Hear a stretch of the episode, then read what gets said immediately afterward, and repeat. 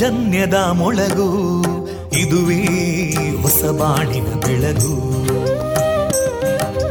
ಪಾಂಚಜನ್ಯದ ಮೊಳಗು ಇದುವೇ ಹೊಸ ಬಾಳಿನ ಬೆಳಗು,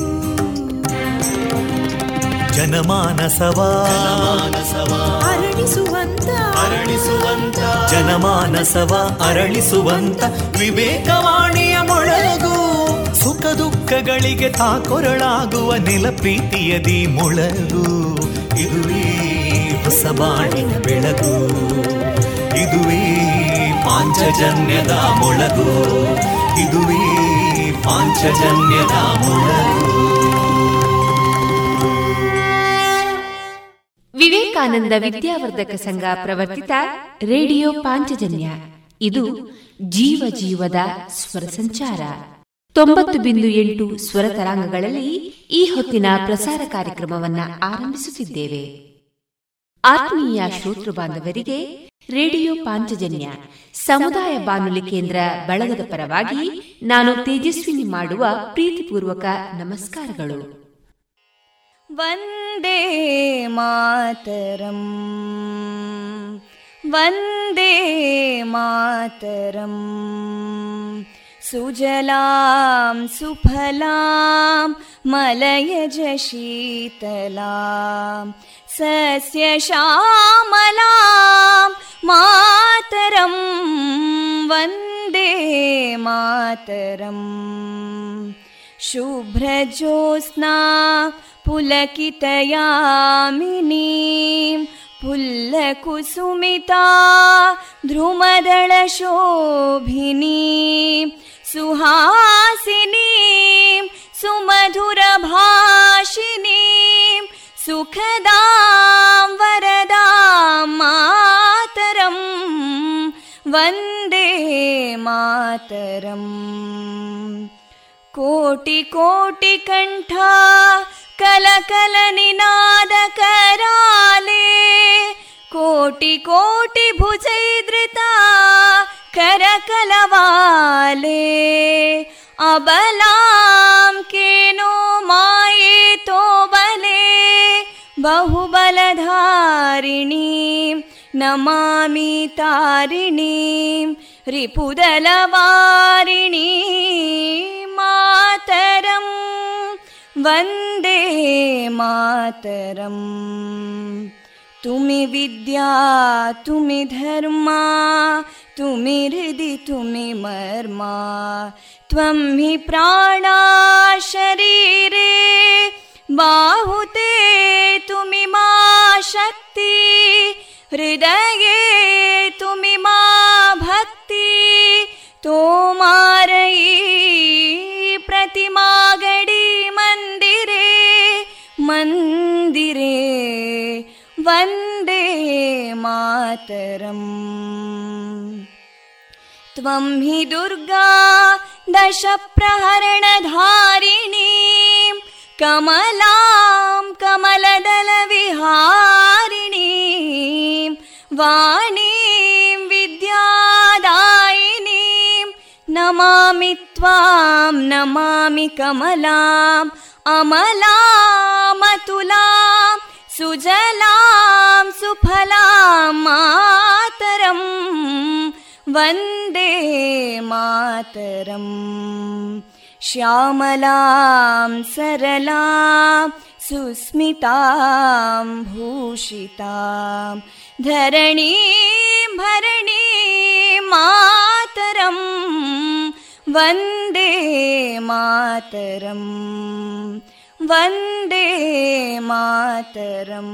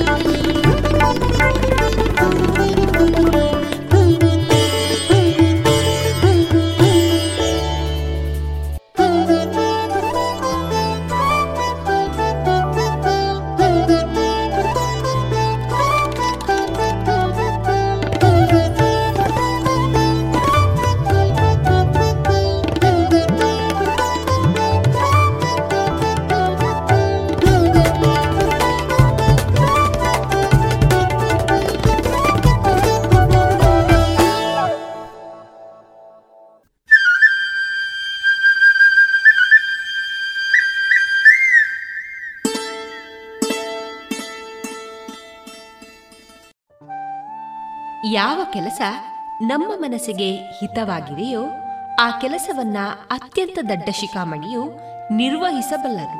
ಆದರೆ ಒಬ್ಬ ಬುದ್ಧಿವಂತನಾದ ಮನುಷ್ಯ ಯಾವ ಕೆಲಸವನ್ನೇ ಆಗಲಿ ತನ್ನ ಅಭಿರುಚಿಗೆ ತಕ್ಕಂತೆ ಪರಿವರ್ತಿಸಿಕೊಳ್ಳಬಲ್ಲ. ಯಾವ ಕೆಲಸವೂ ಕ್ಷುದ್ರವಲ್ಲ ಎನ್ನುವ ವಿವೇಕಾನಂದ ಸೂಕ್ತಿಯನ್ನ ಸಾರುತ್ತಾ ಇಂದು ಪ್ರಸಾರಗೊಳ್ಳಲಿರುವ ಕಾರ್ಯಕ್ರಮ ಇದ್ದಿದೆ. ಮೊದಲಿಗೆ ಭಕ್ತಿಗೀತೆಗಳು, ಮಾರುಕಟ್ಟೆದಾರಣೆ, ಶ್ರೀ ದುರ್ಗಾ ಗಣಪತಿ ಗಾನ ಕಲಾ ವೃಂದ ಬಲಮುರಿ ಬನ್ನೂರು ಇದರ ಸದಸ್ಯರಿಂದ ಭಜನೆ, ಜನತೆಗಾಗಿ ವಿಜ್ಞಾನ ಮತ್ತು ವಿಜ್ಞಾನಕ್ಕಾಗಿ ಜನತೆ, ಕರ್ನಾಟಕ ವಿಜ್ಞಾನ ಪರಿಷತ್ ಅತ್ಯುತ್ತಮ ಲೇಖನ ಎಂದು ಡಾ ಶ್ರೀಧರ್ ಭಟ್ ಬಡಕಿಲ ಅವರನ್ನ ಗೌರವಿಸಿದೆ. ಈ ಕುರಿತ ಲೇಖನ ವಾಚನ. ಕೊನೆಯಲ್ಲಿ ಕನ್ನಡ ಕೋಗಿಲೆ ಖ್ಯಾತಿಯ ಗಾಯಕಿ ಅಖಿಲಾ ಪಜಿಮಣ್ಣು ಅವರಿಂದ ಕಲಾ ಜೀವನದ ಅನುಭವದೊಂದಿಗೆ ಸುಗಮ ಸಂಗೀತ ಪ್ರಸಾರವಾಗಲಿದೆ.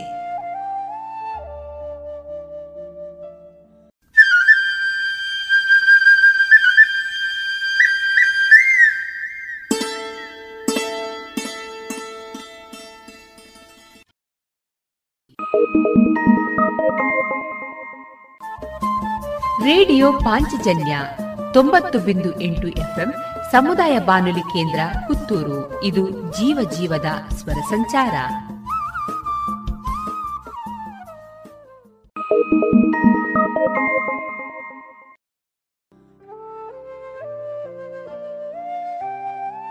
ಇದೀಗ ಮೊದಲಿಗೆ ಭಕ್ತಿಗೀತೆಗಳನ್ನ ಕೇಳೋಣ.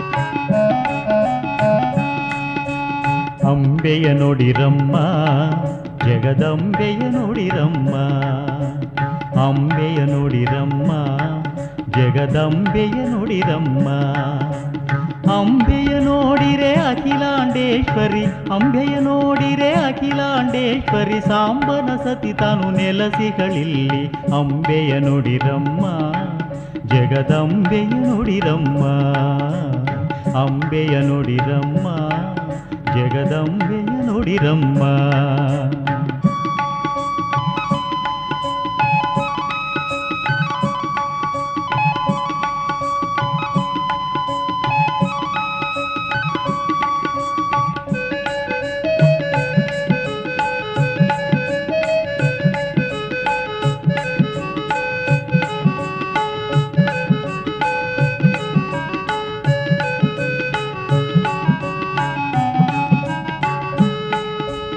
ಕಿವಿಯೊಳುವಾಲೆಯು ಹಣೆಯಲ್ಲಿ ಕುಂಕುಮ ಕಿವಿಯೊಳುವಾಲೆಯು ಹಣೆಯಲ್ಲಿ ಕುಂಕುಮ ತಳುಕು ಜುಮುಕಿಯು ತಾಳಿ ಪದಕವು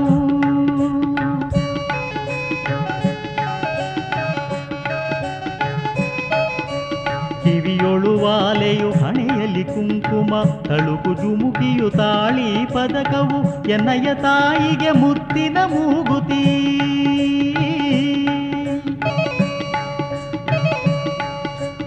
ಎನ್ನಯ ತಾಯಿಗೆ ಮುತ್ತಿನ ಮೂಗುತಿ ಪರಮೇಶ್ವರ ಸತಿ ನೆಲಸಿಗಳಿಲ್ಲಿ ಅಂಬೆಯ ನುಡಿರಮ್ಮ ಜಗದಂಬೆಯ ನುಡಿರಮ್ಮ ಅಂಬೆಯ ನುಡಿರಮ್ಮ ಜಗದಂಬೆಯ ನುಡಿರಮ್ಮ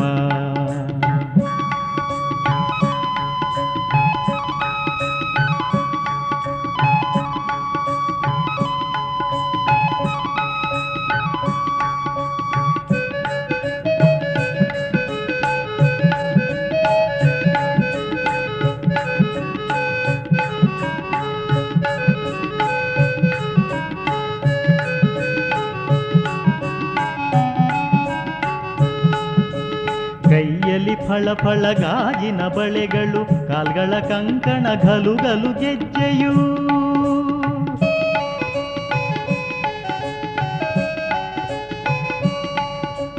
ಕೈಯಲ್ಲಿ ಫಳ ಫಳ ಗಾಜಿನ ಬಳೆಗಳು ಕಾಲ್ಗಳ ಕಂಕಣ ಗಲುಗಲು ಗೆಜ್ಜೆಯು ಬೆಳ್ಳಿ ಕಾಲು ಉಂಗುರ ಬಿರುದು ಮುದ್ರಿಕೆಯು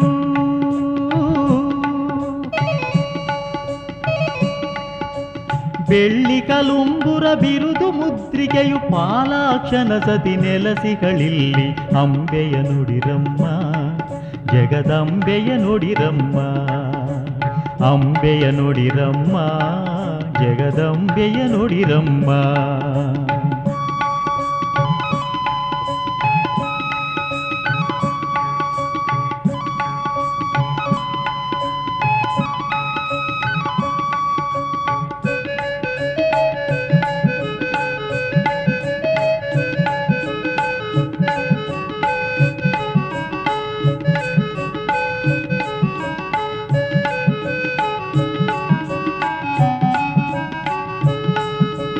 ನವರತ್ನಗಳ ನವ್ಯಹಾರಗಳು ನವರತ್ನಗಳ ನವ್ಯಹಾರಗಳು ಸೊಂಟದಿ ನಾಗಾಭರಣವು ಒಪ್ಪಲು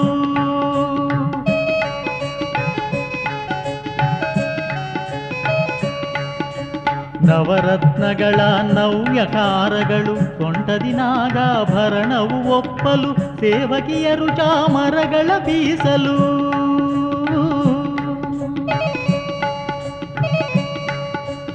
ದೇವಕಿಯರು ಚಾಮರಗಳ ಬೀಸಲು ಭೃಂಗೀಶ್ವರ ಸತಿ ನೆಲಸಿಗಳಿಲ್ಲಿ ಅಂಬೆಯ ನುಡಿರಮ್ಮ ಜಗದಂಬೆಯ ನುಡಿರಮ್ಮ ಅಂಬೆಯ ನುಡಿರಮ್ಮ ಜಗದಂಬೆಯ ನುಡಿರಮ್ಮ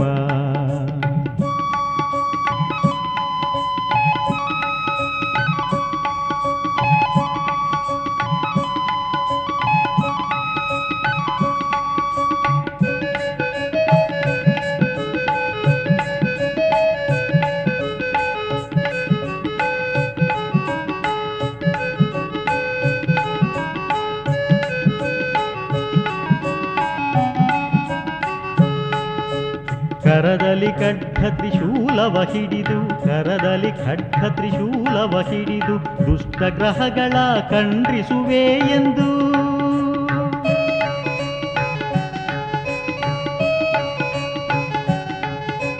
ಕರದಲ್ಲಿ ಖಡ್ಗ ತ್ರಿಶೂಲವ ಹಿಡಿದು ದುಷ್ಟಗ್ರಹಗಳ ಖಂಡಿಸುವೆ ಎಂದು ಅಖಿಲ ಜನರಿಗೆ ಅಭಯವ ನೀಡಿ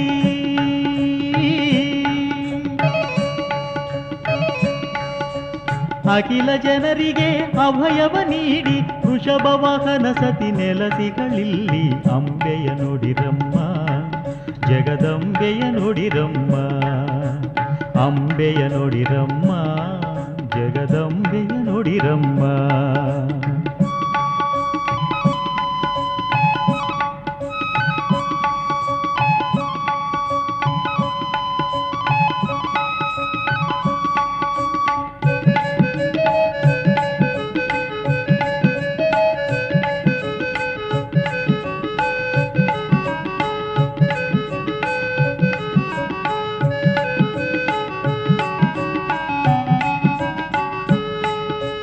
ವನಿತೆಯರು ಶುಚಿ ವಸ್ತ್ರವ ಧರಿಸೆ ವನಿತೆಯರು ಶುಚಿ ವಸ್ತ್ರವ ಧರಿಸೆ ವೈಭವದಿ ನಿನ್ನ ಬೇಡಲು ಎಂದು.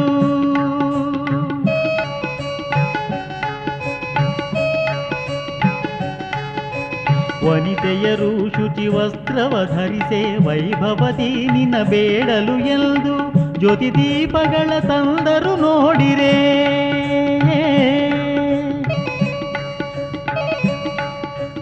ಜ್ಯೋತಿ ದೀಪಗಳ ತಂದರು ನೋಡಿರೆ ಭೀಮಲಿಂಗೇಶ ಸತಿ ನೆಲಸಿಗಳಿಲ್ಲಿ ಅಂಬೆಯ ನೋಡಿರಮ್ಮ ಜಗದಂಬೆಯ ನೋಡಿರಮ್ಮ ಅಂಬೆಯ ನೋಡಿರಮ್ಮ ಜಗದಂಬೆಯ ನೋಡಿರಮ್ಮ.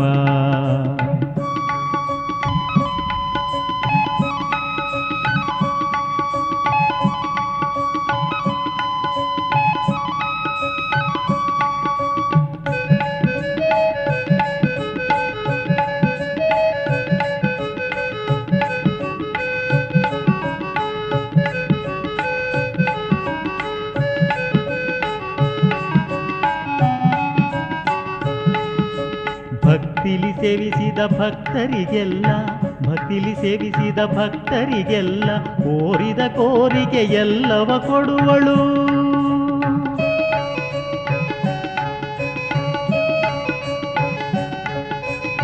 ಭಕ್ತಿಲಿ ಸೇವಿಸಿದ ಭಕ್ತರಿಗೆಲ್ಲ ಕೋರಿದ ಕೋರಿಕೆ ಎಲ್ಲವ ಕೊಡುವಳು ದಾಟು ಶೂನ್ಯಗಳ ಹರಿಸುವ ತೃಣದಲ್ಲಿ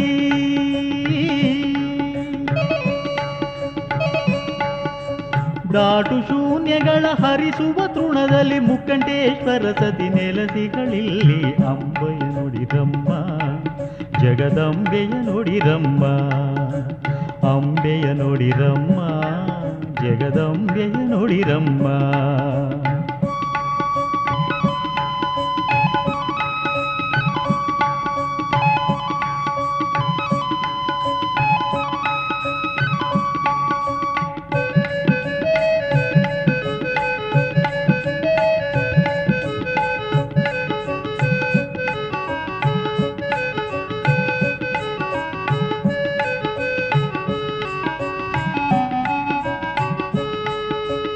ಕೈವರವಾಸನ ಕರುಣೆ ಇರುವುದು ಕೈವರವಾಸನ ಕರುಣೆ ಇರುವುದು ಅಮರನಾರಾಯಣ ಸ್ವಾಮಿ ಸಹೋದರಿ.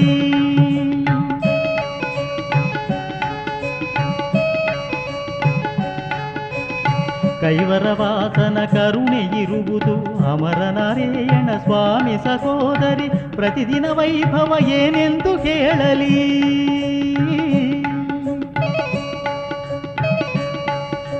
ಪ್ರತಿದಿನ ವೈಭವ ಏನೆಂದು ಹೇಳಲಿ ಶ್ರೀಕಂಠನ ಸತಿ ನೆಲಸಿಗಳಿಲ್ಲಿ ಅಂಬೆಯ ನೋಡಿರಮ್ಮ ಜಗದಂಬೆಯ ನೋಡಿರಮ್ಮ ಅಂಬೆಯ ನೋಡಿರಮ್ಮ ಜಗದಂಬೆಯ ನೋಡಿರಮ್ಮ.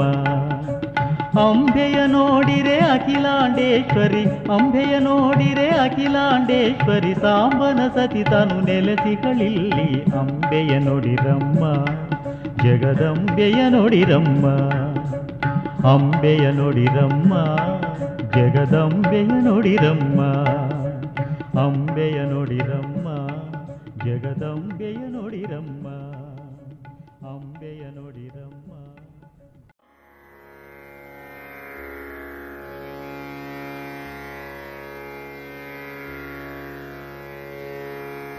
ಕಲ್ಯಾಣಾದ್ಭುತಗಾತ್ರಾಯ ಕಲ್ಯಾಣಾದ್ಭುತಗಾತ್ರಾಯ ಕಾಮಿತಾರ್ಥಪ್ರದಾಯಿನೇ ಶ್ರೀಮದ್ವೆಂಕಟನಾಥಾಯ ಶ್ರೀನಿವಾಸಾಯ ತೇ ನಮಃ. ಶ್ರೀನಿವಾಸಾಯ ತೇ ನಮಃ.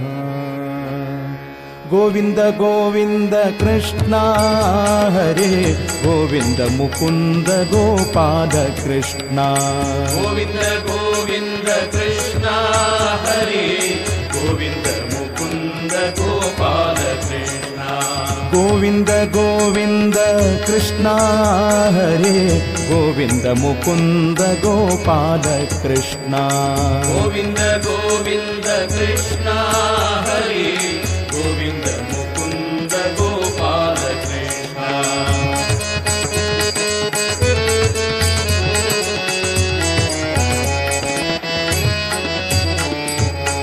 ಕಡೆಗಣ್ಣಿಲಿಂದೊಮ್ಮೆ ನೋಡೋ ಕಡೆಗಣ್ಣಿಲಿಂದೊಮ್ಮೆ ನೋಡೋ ನಿನ್ನಡಿಗೆ ರಘುವೆನೋ ನೀ ದಯ ಮಾಡೋ ಅಡಿಗೆ ರಘುವೆನೋ ನೀ ದಯ ಮಾಡೋ ಕಡೆಗಣ್ಣಿಲಿಂದೊಮ್ಮೆ ನೋಡೋ ಕಡೆಗಣ್ಣಿಲಿಂದೊಮ್ಮೆ ನೋಡೋ ನಿನ್ನಡಿಗೆ ರಘುವೆನೋ ನೀ ದಯ ಮಾಡೋ ಅಡಿಗೆ ರಘುವೆನೋ ನೀ ದಯ ಮಾಡೋ ಬಿಡದೆನ್ನ ನಿನ್ನವರಳು ಕೂಡೋ ಬಿಡದೆನ್ನ ನಿನ್ನವರಳು ಕೂಡೋ ಆ ಬಿಡದೆನ್ನ ನಿನ್ನವರಳು ಕೂಡೋ ಬಿಡದೆನ್ನ ನಿನ್ನವರಳು ಕೂಡೋ ಎನ್ನೊಡೆಯ ನಿತ್ಯಾನಂದ ನಿನಲಿದಾಡು ಒಡೆಯ ನಿತ್ಯಾನಂದ ನಿನಲಿದಾಡು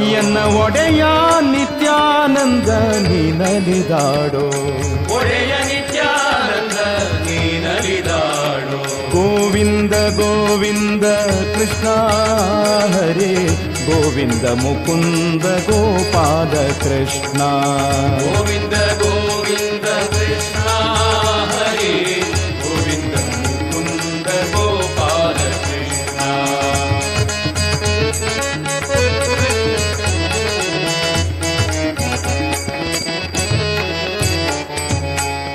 ಮಕ್ಕಳಿಗೊಡೆಯ ನೀನಾಗಿ ಮಕ್ಕಳಿಗೊಡೆಯ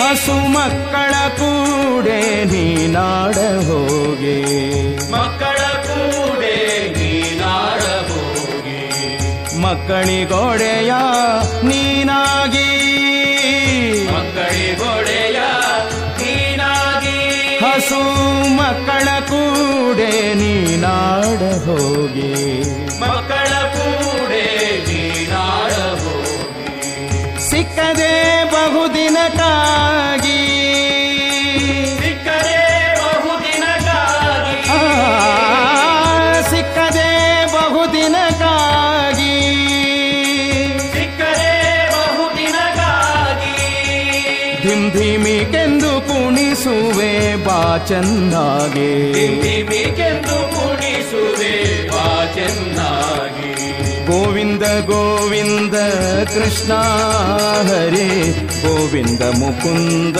ಗೋಪಾಲ ಕೃಷ್ಣ ಗೋವಿಂದ ಗೋವಿಂದ ಕೃಷ್ಣ ಹರೇ ಗೋವಿಂದ ಮುಕುಂದ ಗೋಪಾಲ ಕೃಷ್ಣ.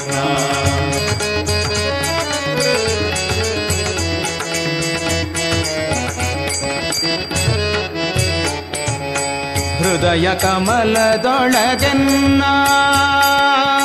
ಹೃದಯ ಕಮಲದೊಳಗನ್ನ ನಿನ್ನ ಪದ ಕಮಲವನಿ ದಯೆ ಗೈಯೋ ಮುನ್ನ ಪದ ಕಮಲವನಿ ದಯೆ ಗೈಯೋ ಮುನ್ನ ಹೃದಯ ಹೃದಯ ಕಮಲದೊಳಗೆನ್ನ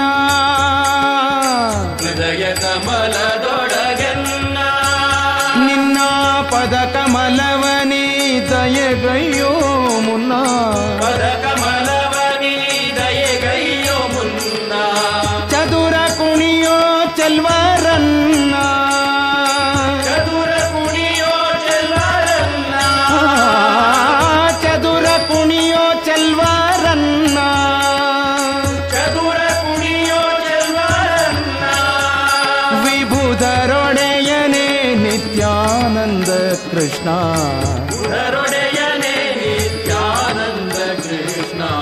ಗೋವಿಂದ ಗೋವಿಂದ ಕೃಷ್ಣ ಹರೇ ಗೋವಿಂದ ಮುಕುಂದ ಗೋಪಾಲ ಕೃಷ್ಣ ಗೋವಿಂದ ಗೋವಿಂದ ಕೃಷ್ಣ ಹರೇ ಗೋವಿಂದ ಮುಕುಂದ ಗೋಪಾಲ ಕೃಷ್ಣ ಗೋವಿಂದ ಗೋವಿಂದ ಶ್ರೀನಿವಾಸ ಗೋವಿಂದ ಗೋವಿಂದ ಗೋವಿಂದ ಶ್ರೀನಿವಾಸ ಗೋವಿಂದ ಗೋವಿಂದ ಗೋವಿಂದ ವೆಂಕಟೇಶ ಗೋವಿಂದ ಶ್ರೀನಿವಾಸ ಗೋವಿಂದ ಗೋವಿಂದ ಶ್ರೀನಿವಾಸ ಗೋವಿಂದ ಗೋವಿಂದ ಗೋವಿಂದ ಶ್ರೀನಿವಾಸ ಗೋವಿಂದ ಗೋವಿಂದ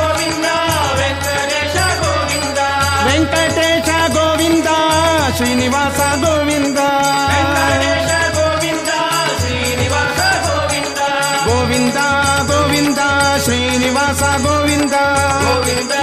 ಗೋವಿಂದ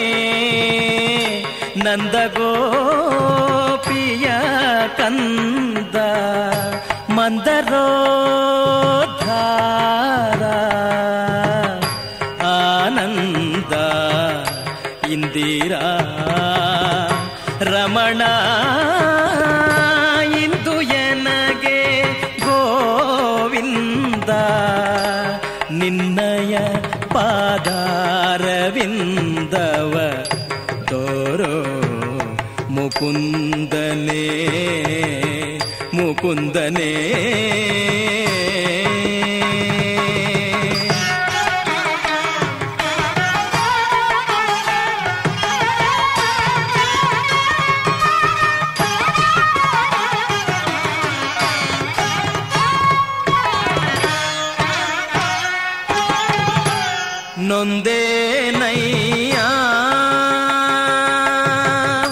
ಭವಬಂಧನದೋಳು ಸಿಲುಕಿ ನೊಂದೇ ನಯ್ಯ ಭವಬಂಧನದೋಳು ಸಿಲುಕಿ ಮುಂದೆ ದಾರಿ ಕಾಣದೆ ಕುಂದಿದೆ ಜಗದೊಳು ಮುಂದೆ ದಾರಿ ಕಾಣದೆ ಕುಂದಿದೆ ಜಗದೊಳು ಕಂದನಂತೆಂದೆನ್ನ ಕುಂದುಗಳ ಎಣಿಸದೆ ತಂದೆ ಕಾಯೋ ಕೃಷ್ಣ ಕಂದರ್ಪ ಜನಕನೇ ಇಂದು ಎನಗೆ ಗೋವಿಂದ ನಿನ್ನಯ ಪಾದಾರವಿಂದವ ತೋರೋ ಮುಕುಂದನೇ ಮುಕುಂದನೇ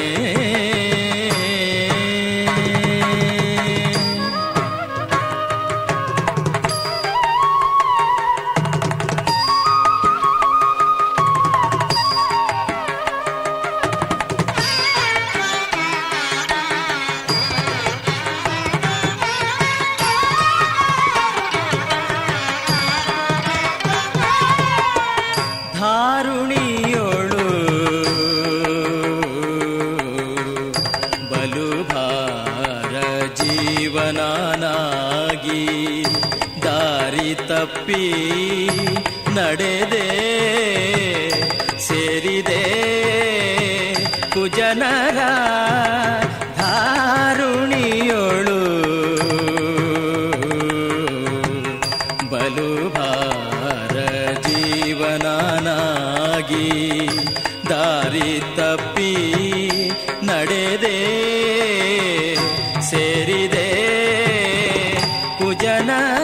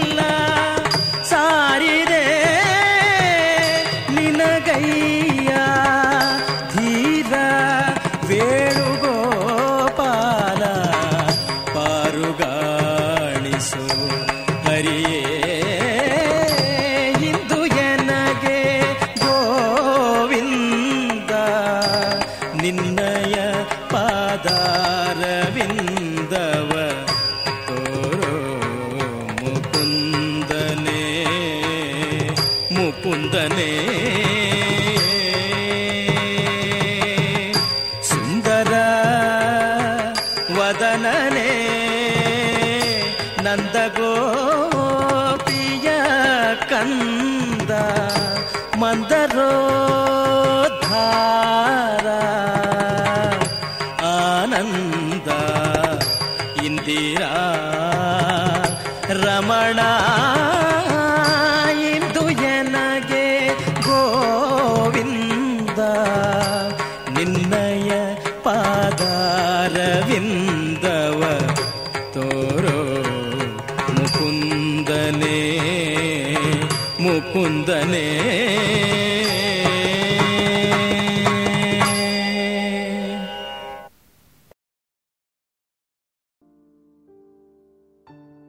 ಇದುವರೆಗೆ ಭಕ್ತಿಗೀತೆಗಳನ್ನ ಕೇಳಿದಿರಿ.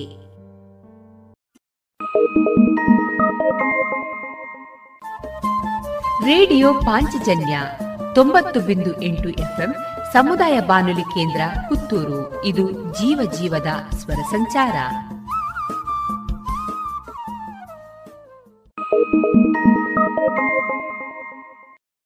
ಮಾರುಕಟ್ಟೆ ಧಾರಣೆ ಇಂತಿದೆ.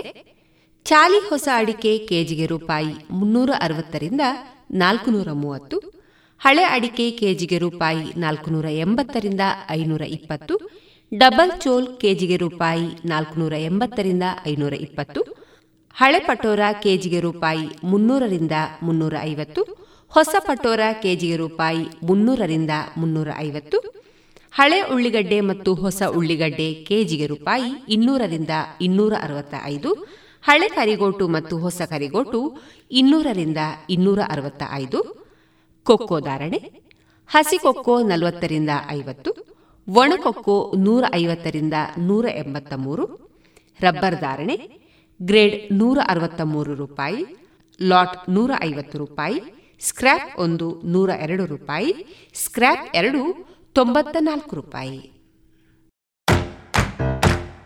ಬನ್ನಿ ಎಲ್ಲ ಸೇರಿ ಹೊಸ ಹೆಜ್ಜೆ ಇಡೋಣ, ಬನ್ನಿ ಹೊಸ ನಿರ್ಣಯ ಮಾಡಿ ಬಿಡೋಣ, ಮಾಸ್ಕ್ ಹಾಕದಿದ್ರೆ ದೂರೋಣ, ಹೇ ಕರೋನಾವನ್ನು ತಡೆಯೋಣ, ನಾವೆಲ್ಲರೂ ಮಾಡುವ ಸಂಕಲ್ಪ ನಾವೇ ಭರವಸೆ ನೀಡೋಣ, ಮಾಸ್ಕ್ ಹಾಕದಿದ್ರೆ ದೂರೋಣ, ಹೇ ಕರೋನಾವನ್ನು ತಡೆಯೋಣ. ಭಾರತ ಸರ್ಕಾರದ ಮೂಲಕ ಸಾರ್ವಜನಿಕ ಹಿತಾಸಕ್ತಿ ಮೇರೆಗೆ ಪ್ರಕಟಿಸಲಾಗಿದೆ. ಇನ್ನೀಗ ಶ್ರೀ ದುರ್ಗಾ ಗಣಪತಿ ಗಾನಕಲಾ ವೃಂದ ಬಲಮುರಿ ಬನ್ನೂರು ಇದರ ಸದಸ್ಯರಿಂದ ಭಜನೆಯನ್ನ ಕೇಳೋಣ. ಭಾಗವಹಿಸಲಿದ್ದಾರೆ ನವೀನ್ ಐತಾಳ್ ಬನ್ನೂರು, ಜಯರಾಮ ಭಟ್ ಬನಾರಿ ಮತ್ತು ಯೋಗೀಶ್ ಆಚಾರ್ ಮೊಟ್ಟದಡ್ಕ.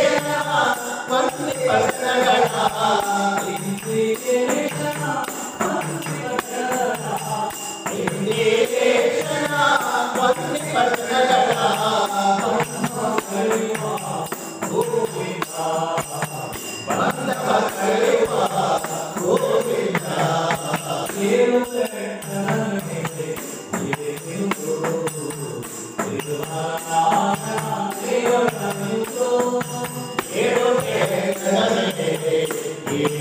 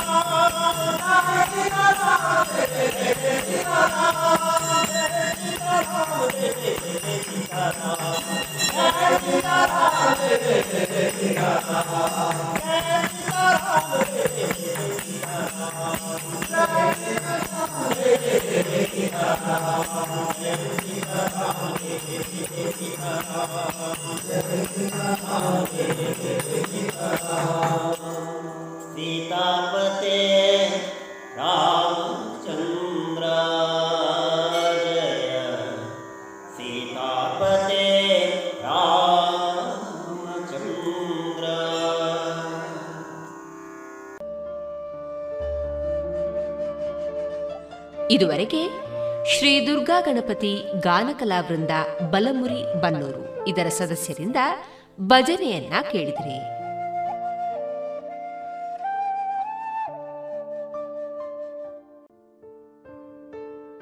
ಇನ್ನೀಗ ಕೇಳಿ ಜಾಣಸುದ್ದಿ.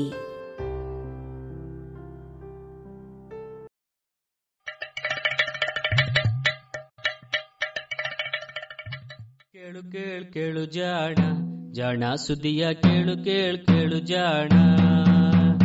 ಇಂದು ಹಂದು ಮುಂದು ಹಿಂದು ಹರಿವು ತಿಳಿವು ಚುಟುಕು ಬೆರಗು ನಿತ್ಯ ನುಡಿಯುವತ್ತು ತರಲು ನಿತ್ಯ ನುಡಿಯುವತ್ತು ತರಲು ಕೇಳಿ ಜಾಣರ ಜಾಣ ಸುದ್ದಿಯ ಕೇಳು ಕೇಳು ಕೇಳು ಜಾಣ ಜಾಣ ಸುದಿಯ ಕೇಳು ಕೇಳು ಕೇಳು ಜಾಣ. ಜಾಣ ಜಾಣಿಯರು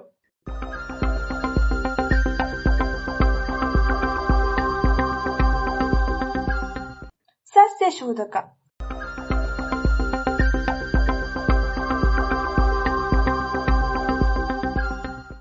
ನಮಗಾಗಿ ಕಳಿಸಿದ ಮುಜಾಫರ್ ಒಂದು ರೀತಿಯಲ್ಲಿ ಅದ್ಭುತ ನಾವೆಯೇ ಸರಿ. ಯುದ್ಧ ನೌಕೆ ಎಂದು ಹೇಳುವುದಕ್ಕಿಂತ ದೊಡ್ಡ ಹಾಯಿ ದೋಣಿ ಎನ್ನಬಹುದೇನು. ಗವರ್ನರ್ ಜನರಲ್ ಆಫ್ ಇಂಡಿಯಾ ಪಯಣಿಸಲು ಬೇಕಾದ ಯಾವ ಅವಶ್ಯಕತೆಗಳು ಅದರಲ್ಲಿ ಇರಲಿಲ್ಲ. ಊಟ ತಿಂಡಿ ಸರಬರಾಜಿಗೆ ಇದ್ದ ಒಂದೇ ಒಂದು ಟೇಬಲ್ಲು, ಅದು ಕ್ಯಾಪ್ಟನ್ಗೆ ಸೇರಿದ್ದು. ಆತ ಅದನ್ನ ಬಹಳ ಸೊಗಸಾಗಿಯೇ ಇಟ್ಟುಕೊಂಡಿದ್ದನೇನಿ. ಅಲ್ಲಿ ಸಿಗುತ್ತಿದ್ದ ಭೋಜನಕ್ಕಿಂತಲೂ ಉತ್ತಮ ಭೋಜನವನ್ನ ಆ ಹಡಗಿನಲ್ಲಿ ನಾನು ಬೇರೆಲ್ಲಿಯೂ ಕಾಣಲಿಲ್ಲ. ಇನ್ನು ಮಹಾಸ್ವಾಮಿಗಳ ನಿವಾಸದಲ್ಲಿ ಅವರಿಗಾಗೆಂದು ಕೋಣೆಯಾಗಲಿ ಮಂಚವಾಗಲಿ ಇರಲಿಲ್ಲ. ಕ್ಯಾಪ್ಟನ್ನೇ ತನ್ನ ಕೋಣೆಯನ್ನ ಡಾಲ್ ಹೌಸಿ ಮಹಾಶಯರ ಎರಳು ಬಿಟ್ಟು ಕೊಟ್ಟು ಬಿಟ್ಟಿದ್ದ. ನಾವು ಹಡಗಿನ ಅಂಗಳದಲ್ಲಿಯೇ ಚಾಪೆಗಳ ಮೇಲೆ ಮಲಗುತ್ತಿದ್ದೆವು. ಬೆಳಿಗ್ಗೆ ಒಂಬತ್ತು ಗಂಟೆಗೆ ಸಿಗುತ್ತಿದ್ದ ಊಟಕ್ಕೆ ಹೋಗುವ ವೇಳೆಗೆ ಶುಚಿಯಾಗಲು ಇಷ್ಟೇ ಮಾಡಬಹುದಿತ್ತು. ಉಪಹಾರ ಬೆಳಿಗ್ಗೆ ಒಂಬತ್ತು ಗಂಟೆಗೆ, ಮಧ್ಯಾಹ್ನ ತಿಂಡಿ ಇರ್ತಿತ್ತು, ಸಂಜೆ ನಾಲ್ಕು ಗಂಟೆಗೆ ರಾತ್ರಿ ಭೋಜನ. ಅನಂತರ ನಾವು ನಮಗಿಷ್ಟ ಬಂದ ಹಾಗೆ ಸಂಜೆನ ಕಳೀತಾ ಇದ್ವಿ. ಹಡಗಿನ ಇಂಜಿನುಗಳ ಬಲ ಹೇಗಿತ್ತೆಂದ್ರೆ ಬರೆಯುವುದು ಕೂಡ ನಮಗೆ ಬಹಳ ಕಷ್ಟವಾಗಿತ್ತು. ಸರಿಯಾಗಿ ಕುಳಿತು ಬರೆಯೋಣ ಎಂದರೆ ಪ್ರತ್ಯೇಕವಾದ ಕೋಣೆಗಳು ಬೇರೆ ಇರಲಿಲ್ಲ. ಆಡಿನಿನಲ್ಲಿ ನಾನು ಸಸ್ಯಗಳ ಹುಡುಕಾಟದಲ್ಲಿ ಮಗ್ನನಾಗಿದ್ದೆ. ಆದರೆ ದುರಾದೃಷ್ಟ ನೋಡಿ, ನನ್ನ ಒಣಗಿಡ ಸಂಗ್ರಹವೆಲ್ಲವೂ ಮೂರ್ ಜಹಾಫರ್ನ ಮೇಲೆ ಉಪ್ಪು ನೀರು ಉಕ್ಕಿ ಬಂದು ಹಾಳಾಗಿ ಬಿಟ್ಟಿತ್ತು.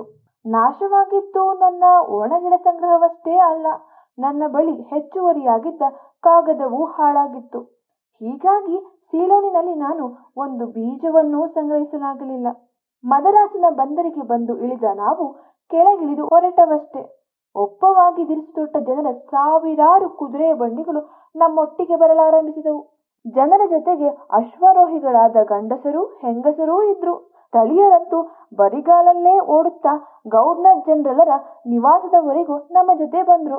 ನಿವಾಸಕ್ಕೆ ಬಂದ ಕೂಡಲೇ ಅದ್ಭುತವಾದ ದಿರಿಸುಗಳನ್ನು ತೊಟ್ಟು ಅಚ್ಚ ಕಪ್ಪು ಬಣ್ಣದ ಅರೇಬಿಯನ್ ಕುದುರೆಗಳನ್ನೇರಿ ಬಂದಿದ್ದ ಸಿಬ್ಬಂದಿ, ಅಧಿಕಾರಿಗಳು, ಸಹಾಯಕರು ನಮ್ಮನ್ನು ಸುತ್ತುವರೆದರು. ಎರಡು ಮೈಲಿಗಳುದ್ದಕ್ಕೂ ರಸ್ತೆಯ ಎರಡೂ ಬದಿಯಲ್ಲಿಯೂ ಸೇನೆಯ ತುಕಡಿಗಳು ನೆಲೆದಿದ್ದವು. ಮೊದಲ ಅರ್ಧ ಹಾದಿ ಮದರಾಸು ಕ್ಯಾವಲ್ರಿ, ಅನಂತರ ಯುರೋಪಿಯನ್ ಜನತೆ ಹಾಗೂ ಕೊನೆಗೆ ಸ್ಥಳೀಯರ ಸೇನಾ ತುಕಡಿಗಳಿದ್ದವು. ಈ ಅಮೋಘ ಮಾಯಕ ದೃಶ್ಯಕ್ಕೆ ರಸ್ತೆಯ ಉದ್ದಕ್ಕೂ ಅಲ್ಲಲ್ಲಿ ಏಳುತ್ತಿದ್ದ ಕೆಂದೋಳು ಹಾಗೂ ಸಾಧಾರಣವಲ್ಲದ ಬೇಗೆಯ ವಾತಾವರಣವು ಕಪ್ಪು ಚುಕ್ಕೆಗಳಾಗಿದ್ದವು. ಇಂದಿಗೆ ನೂರ ಎಪ್ಪತ್ನಾಲ್ಕು ವರ್ಷಗಳ ಹಿಂದೆ ಹೀಗೊಬ್ಬ ಯುರೋಪಿಯನ್ ಯುವಕ ಭಾರತಕ್ಕೆ ಬಂದಿಳಿದಿದ್ದ. ಆತನಿಗೆ ಆಗಿನ್ನು ಮೂವತ್ತು ವರ್ಷಗಳ ಹರೆಯ. ಆದರೆ ಇಲ್ಲಿ ಬಂದಿಳಿದ ಮೂರ್ನಾಲ್ಕು ವರ್ಷಗಳಲ್ಲಿ ಆತ ಭಾರತದ ವಿಜ್ಞಾನದ ದಿಕ್ಕನ್ನೇ ಬದಲಿಸುವಂತಹ ಕೆಲಸಗಳನ್ನ ಮಾಡಿದ. ಅದುವರೆಗೂ ಯಾರೂ ಗಮನಿಸಿರದಿದ್ದ, ಗಮನಿಸಿದ್ದರೂ ಕ್ಯಾರೆ ಎನ್ನದಿದ್ದ ಹಲವು ಭಾರತೀಯ ಸಸ್ಯ ಸಂಪತ್ತನ್ನು ಗುರುತಿಸಿದ. ಅವುಗಳನ್ನು ಸಂಗ್ರಹಿಸಿ ಸಚಿತ್ರವಾಗಿ ವಿವರಿಸಿ ದಾಖಲಿಸಿದ. ಇನ್ನೂರು ವರ್ಷಗಳ ನಂತರವೂ ಆತ ನಡೆದ ಹಾದಿಯನ್ನೇ ತುಳಿದ ಹಲವರು ಸಂಪರ್ಕ ಸಾಗಾಣೆಯ ವ್ಯವಸ್ಥೆಗಳೇ ಇಲ್ಲದಿದ್ದ ಸಮಯದಲ್ಲಿ ಹೀಗೊಂದು ಪರಿಶ್ರಮದ ಸಾಧನೆ ಮಾಡಿದವನ ಕೆಚ್ಚು, ಹಠ, ಉತ್ಸಾಹಗಳನ್ನು ಹೊಗಳುವುದುಂಟು. ಅಂತಹ ಮಹತ್ ಸಾಧಕ ಸಸ್ಯ ವಿಜ್ಞಾನದಲ್ಲಿ ನಾಲ್ಕರಲ್ಲಿ ಒಂದು ಸಸ್ಯದ ಹೆಸರಿನ ಜೊತೆಗೆ ತನ್ನ ಹೆಸರನ್ನು ಜೋಡಿಸಿಕೊಂಡ ಸಸ್ಯ ವಿಜ್ಞಾನಿ, ಸಸ್ಯ ವರ್ಗೀಕರಣ ತಜ್ಞ, ಕಲಾವಿದ, ಭೂವಿಜ್ಞಾನಿ, ಸಾಹಸಿ ಸರ್ ಜೋಸೆಫ್ ಡಾಲ್ಟನ್ ಹೂಕರ್ ಹುಟ್ಟಿದ ದಿನ ಜೂನ್ ಮೂವತ್ತು.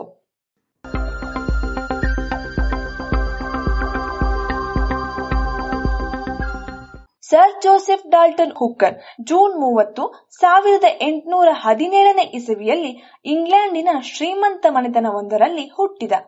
ಈತನ ತಂದೆ ಸರ್ ವಿಲಿಯಂ ಹೂಕರ್ ಇಂಗ್ಲೆಂಡಿನಲ್ಲಿ ಸಾಕಷ್ಟು ಹೆಸರು ಮಾಡಿದ್ದ ವೈದ್ಯ. ಈ ವೈದ್ಯನಿಗೆ ಮಗನಾಗಿ ಹುಟ್ಟಿದ ಜೋಸೆಫನಿಗೆ ಓದು, ವ್ಯಾಸಂಗ, ಊಟ ತಿಂಡಿಗೆ ಕೊರತೆ ಇರಲಿಲ್ಲ. ಹೀಗಾಗಿ ಈತನೂ ವೈದ್ಯ ಪದವಿಗೆ ಓದಲು ಆರಂಭಿಸಿದ. ವೈದ್ಯ ವೃತ್ತಿ ನಡೆಸಲು ಬೇಕಾದ ಅರ್ಹತೆಯನ್ನು ಪಡೆದಿದ್ದ. ಆದರೆ ಆತನ ಆಸಕ್ತಿ ಬೇರೆಡೆಯೇ ಇತ್ತು. ಪ್ರಪಂಚ ಪರ್ಯಟನೆ ಹಾಗೂ ಸಸ್ಯ ಸಂಪತ್ತನ್ನು ಅಧ್ಯಯನ ಮಾಡುವುದರಲ್ಲಿ ತನ್ನ ಉಳಿದೆಲ್ಲ ಜೀವಿತವನ್ನು ಈತ ಕಳೆದ. ಆಸ್ಟ್ರೇಲಿಯಾ, ಭಾರತ, ಆಫ್ರಿಕಾ ಮೊದಲಾದ ಖಂಡಗಳಲ್ಲಿನ ಸಸ್ಯಗಳನ್ನು ಗುರುತಿಸಿ ಹೆಸರಿಟ್ಟು ವಿವರಗಳನ್ನು ದಾಖಲಿಸಿದ. ನಾನು ಚಿಕ್ಕವನಾಗಿದ್ದಾಗ ನಮ್ಮಪ್ಪನ ಜೊತೆಗೆ ಗುಡ್ಡಗಾಡುಗಳಿಗೆ ಪ್ರವಾಸ ಹೋಗ್ತಿದ್ದೆ. ಹೋದಲ್ಲೆಲ್ಲ ಮೀನು ಹಿಡಿಯುವುದು, ಗಿಡಗಳ ಸಂಗ್ರಹಣೆ ನನ್ನ ಮೆಚ್ಚಿನ ಹವ್ಯಾಸವಾಗಿತ್ತು.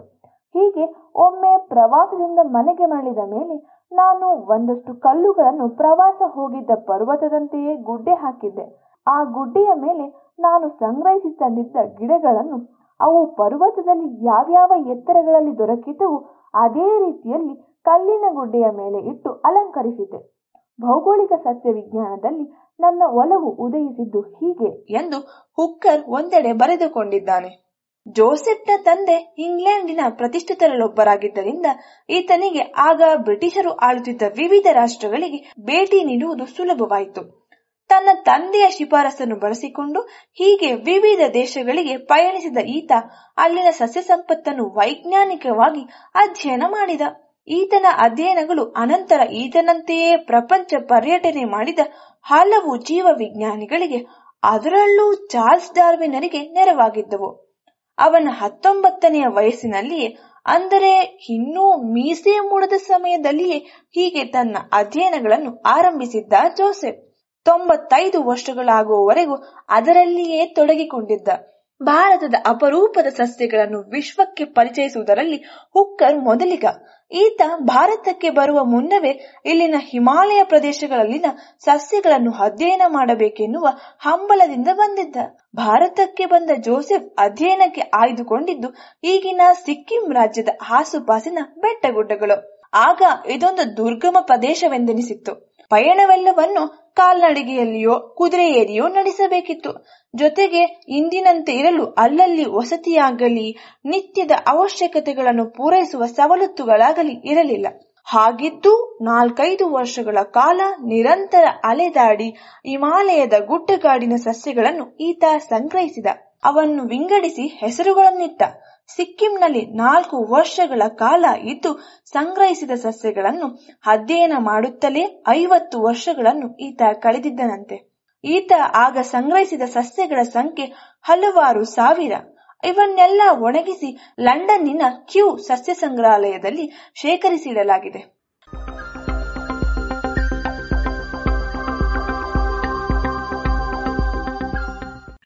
ಹುಕ್ಕರ್ ಕೇವಲ ಸಸ್ಯಾಸಕ್ತನಾಗಿರಲಿಲ್ಲ, ಉತ್ತಮ ಕಲಾವಿದನೂ ಆಗಿದ್ದ. ಒಳ್ಳೆಯ ಭೂವಿಜ್ಞಾನಿಯೂ ಭೌಗೋಳ ತಜ್ಞನೂ ಆಗಿದ್ದ. ಇವೆಲ್ಲ ಸಾಮರ್ಥ್ಯಗಳು ಕೂಡ ಈತನ ಅಧ್ಯಯನಗಳಿಗೆ ಇನ್ನಷ್ಟು ಮೌಲ್ಯಗಳನ್ನು ಕೂಡಿಸಿದವು. ತಾನು ಸಂಗ್ರಹಿಸಿದ ಸಸ್ಯಗಳ ವಿವರಗಳನ್ನಷ್ಟೇ ಅಲ್ಲ, ಅವುಗಳಲ್ಲಿದ್ದ ನೆಲೆಯ ಬಗ್ಗೆಯೂ, ಆ ನೆಲೆಯನ್ನು ತಲುಪಲು ಬೇಕಾದ ಮಾರ್ಗಗಳು, ನಕ್ಷೆಯನ್ನೂ ಕೂಡ ಈತ ರಚಿಸಿದ್ದ. ವಾಸ್ತವವಾಗಿ ಸಿಕ್ಕಿಂ ಪ್ರದೇಶದ ಮೊತ್ತ ಮೊದಲ ವಿವರವಾದ ನಕ್ಷೆಯನ್ನು ತಯಾರಿಸಿದ್ದು ಈತನೇ. ಭಾರತದಲ್ಲಿನ ಸಾಹಸ ಪ್ರಯಾಣದ ವೇಳೆ ಈತ ಗೊತ್ತಿಲ್ಲದೆಯೇ ಟಿಬೆಟ್ ಪ್ರಾಂತ್ಯವನ್ನು ಪ್ರವೇಶಿಸಿಬಿಟ್ಟಿದ್ದ. ಅದುವರೆಗೂ ಆ ಪ್ರದೇಶಕ್ಕೆ ಯಾವ ವಿದೇಶಿಯನೂ ಹೋಗಿರಲಿಲ್ಲ. ಅಪ್ಪಣೆ ಇಲ್ಲದೆಯೇ ಅಲ್ಲಿಗೆ ಪ್ರವೇಶಿಸಿದ್ದ ಹುಕ್ಕರ್ ಅಲ್ಲಿನ ದುರ್ಗಮ ಸ್ಥಳಗಳಿಗೆ ಹೋಗುವ ನಕ್ಷೆಯನ್ನಷ್ಟೇ ಅಲ್ಲದೆ ಅಲ್ಲಿನ ಸಸ್ಯರಾಶಿ ಹಾಗೂ ಇತರ ಜೀವಿಗಳ ಬಗ್ಗೆಯೂ ಬರೆದ. ಹಿಮಾಲಯದಲ್ಲಿ ಬೆಳೆಯುವ ಕೆಲವು ಸ್ಥಳೀಯ ರಬ್ಬರ್ನಂತಹ ಗಿಡಗಳು, ಅಲ್ಲಿಗೆ ವಿಶಿಷ್ಟವಾದದ್ದೊಂದು ಬಸವನ ಹುಳು ಮತ್ತು ಅರಗಿನ ಕೀಟವನ್ನು ಪತ್ತೆ ಮಾಡಿ ಹೊರ ಪ್ರಪಂಚಕ್ಕೆ ಪರಿಚಯಿಸಿದ್ದು ಕೂಡ ಜೋಸೆಫ್ ಹುಕ್ಕರ್. ಈತನ ಇನ್ನೂರನೇ ಹುಟ್ಟು ಹಬ್ಬದ ದಿನದಂದು ಸಿಕ್ಕಿಂನಲ್ಲಿರುವ ಈತ ಸ್ಥಾಪಿಸಿದ ಪ್ರಕೃತಿ ವಿಜ್ಞಾನದ ಅಧ್ಯಯನದ ಸಂಸ್ಥೆಯ ಸದಸ್ಯರು ಈತ ರಚಿಸಿದ್ದ ನಕ್ಷೆಯನ್ನೇ ಬಳಸಿ ಅಲ್ಲಿ ಚಾರಣ ನಡೆಸಿದ್ದರು. ಇನ್ನೂರು ವರ್ಷಗಳ ನಂತರವೂ ಚಾರಣ ಎಷ್ಟು ಕಷ್ಟದ್ದೆಂದು ಅರ್ಥವಾದಾಗ ಹುಕ್ಕರ್ ಅಧ್ಯಯನದ ಮಹತ್ವ ಅರ್ಥವಾಗುತ್ತದೆ. ಶತಮಾನಗಳ ಕಾಲ ವಿಜ್ಞಾನಿಗಳಿಗೆ ಅಧ್ಯಯನದ ಸರಕನ್ನು ಒದಗಿಸಿ ಭಾರತದ ದುರ್ಗಮ ಸ್ಥಳಗಳ ಹಾಗೂ ಒಳನಾಡಿನ ಸಂಪತ್ತನ್ನು ಹೊರನಾಡಿಗೆ ತೆರೆದಿಟ್ಟ ಜೋಸೆಫ್ ಹುಕ್ಕರಿನಿಂದಾಗಿ ಭಾರತದ ನೈಸರ್ಗಿಕ ಸಂಪತ್ತು ವಿದೇಶಿಯರ ಕಣ್ಸೆಳೆದಿತ್ತು, ನಾಡನ್ನು ಕೊಳ್ಳೆ ಹೊಡೆಯಲು ಆದಿಯಾಗಿತ್ತು ಎನ್ನುವವರೂ ಇದ್ದಾರೆ. ಆದರೂ ಈತನ ಅಧ್ಯಯನಗಳ ಮಹತ್ವ ಇಂದಿಗೂ ಪ್ರಸ್ತುತವೇ. ಅಂತಹ ಕಲಾವಿದ, ಸಾಹಸಿ, ಅನ್ವೇಷಕ, ಭೂಗೋಳ ವಿಜ್ಞಾನಿ, ಸಸ್ಯ ಪ್ರೇಮಿ, ಭೂವಿಜ್ಞಾನಿ ಇತ್ಯಾದಿಗಳೆಲ್ಲದರ ಸಾಕಾರವಾದ ಜೋಸೆಫ್ ಡಾಲ್ಟನ್ ಹುಕ್ಕರ್ ಹುಟ್ಟಿದ ದಿನ ಜೂನ್ ಮೂವತ್ತು.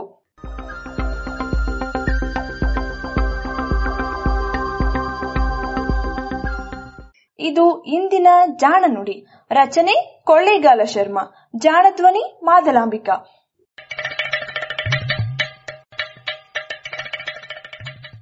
ಜಾಣ ಸುದ್ದಿಯ ಬಗ್ಗೆ ಸಲಹೆ ಸಂದೇಹಗಳು ಇದ್ದಲ್ಲಿ ನೇರವಾಗಿ ಒಂಬತ್ತು ಎಂಟು ಎಂಟು ಆರು ಆರು ನಾಲ್ಕು ಸೊನ್ನೆ ಮೂರು ಎರಡು ಎಂಟು ಈ ನಂಬರಿಗೆ ವಾಟ್ಸಪ್ ಮಾಡಿ, ಇಲ್ಲವೇ ಕರೆ ಮಾಡಿ.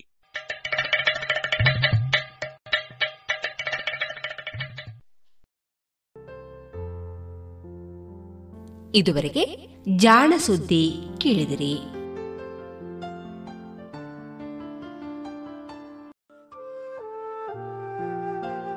ಇದೀಗ ಕನ್ನಡ ಕೋಗಿಲೆ ಖ್ಯಾತಿಯ ಗಾಯಕಿ ಕುಮಾರಿ ಅಖಿಲಾ ಪಜ್ಮಣ್ಣು ಅವರಿಂದ ತಮ್ಮ ಕಲಾ ಜೀವನದ ಅನುಭವದೊಂದಿಗೆ ಸುಗಮ ಸಂಗೀತವನ್ನ ಕೇಳೋಣ. ಮೊದಲಿಗೆ ಗಣಪತಿಯ ಒಂದು ಹಾಡನ್ನ ಹಾಡಿ ಕಾರ್ಯಕ್ರಮನ ಶುರು ಮಾಡ್ತೀನಿ.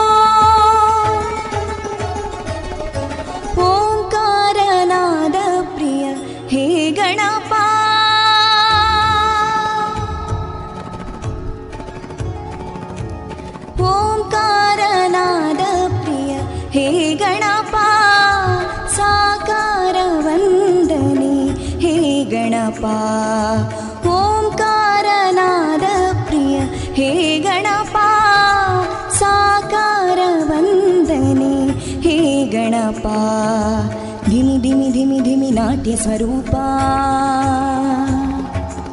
ನಿನಗಿದು ಅರ್ಪಣೆ ಭಕ್ತಿಯ ರೂಪ,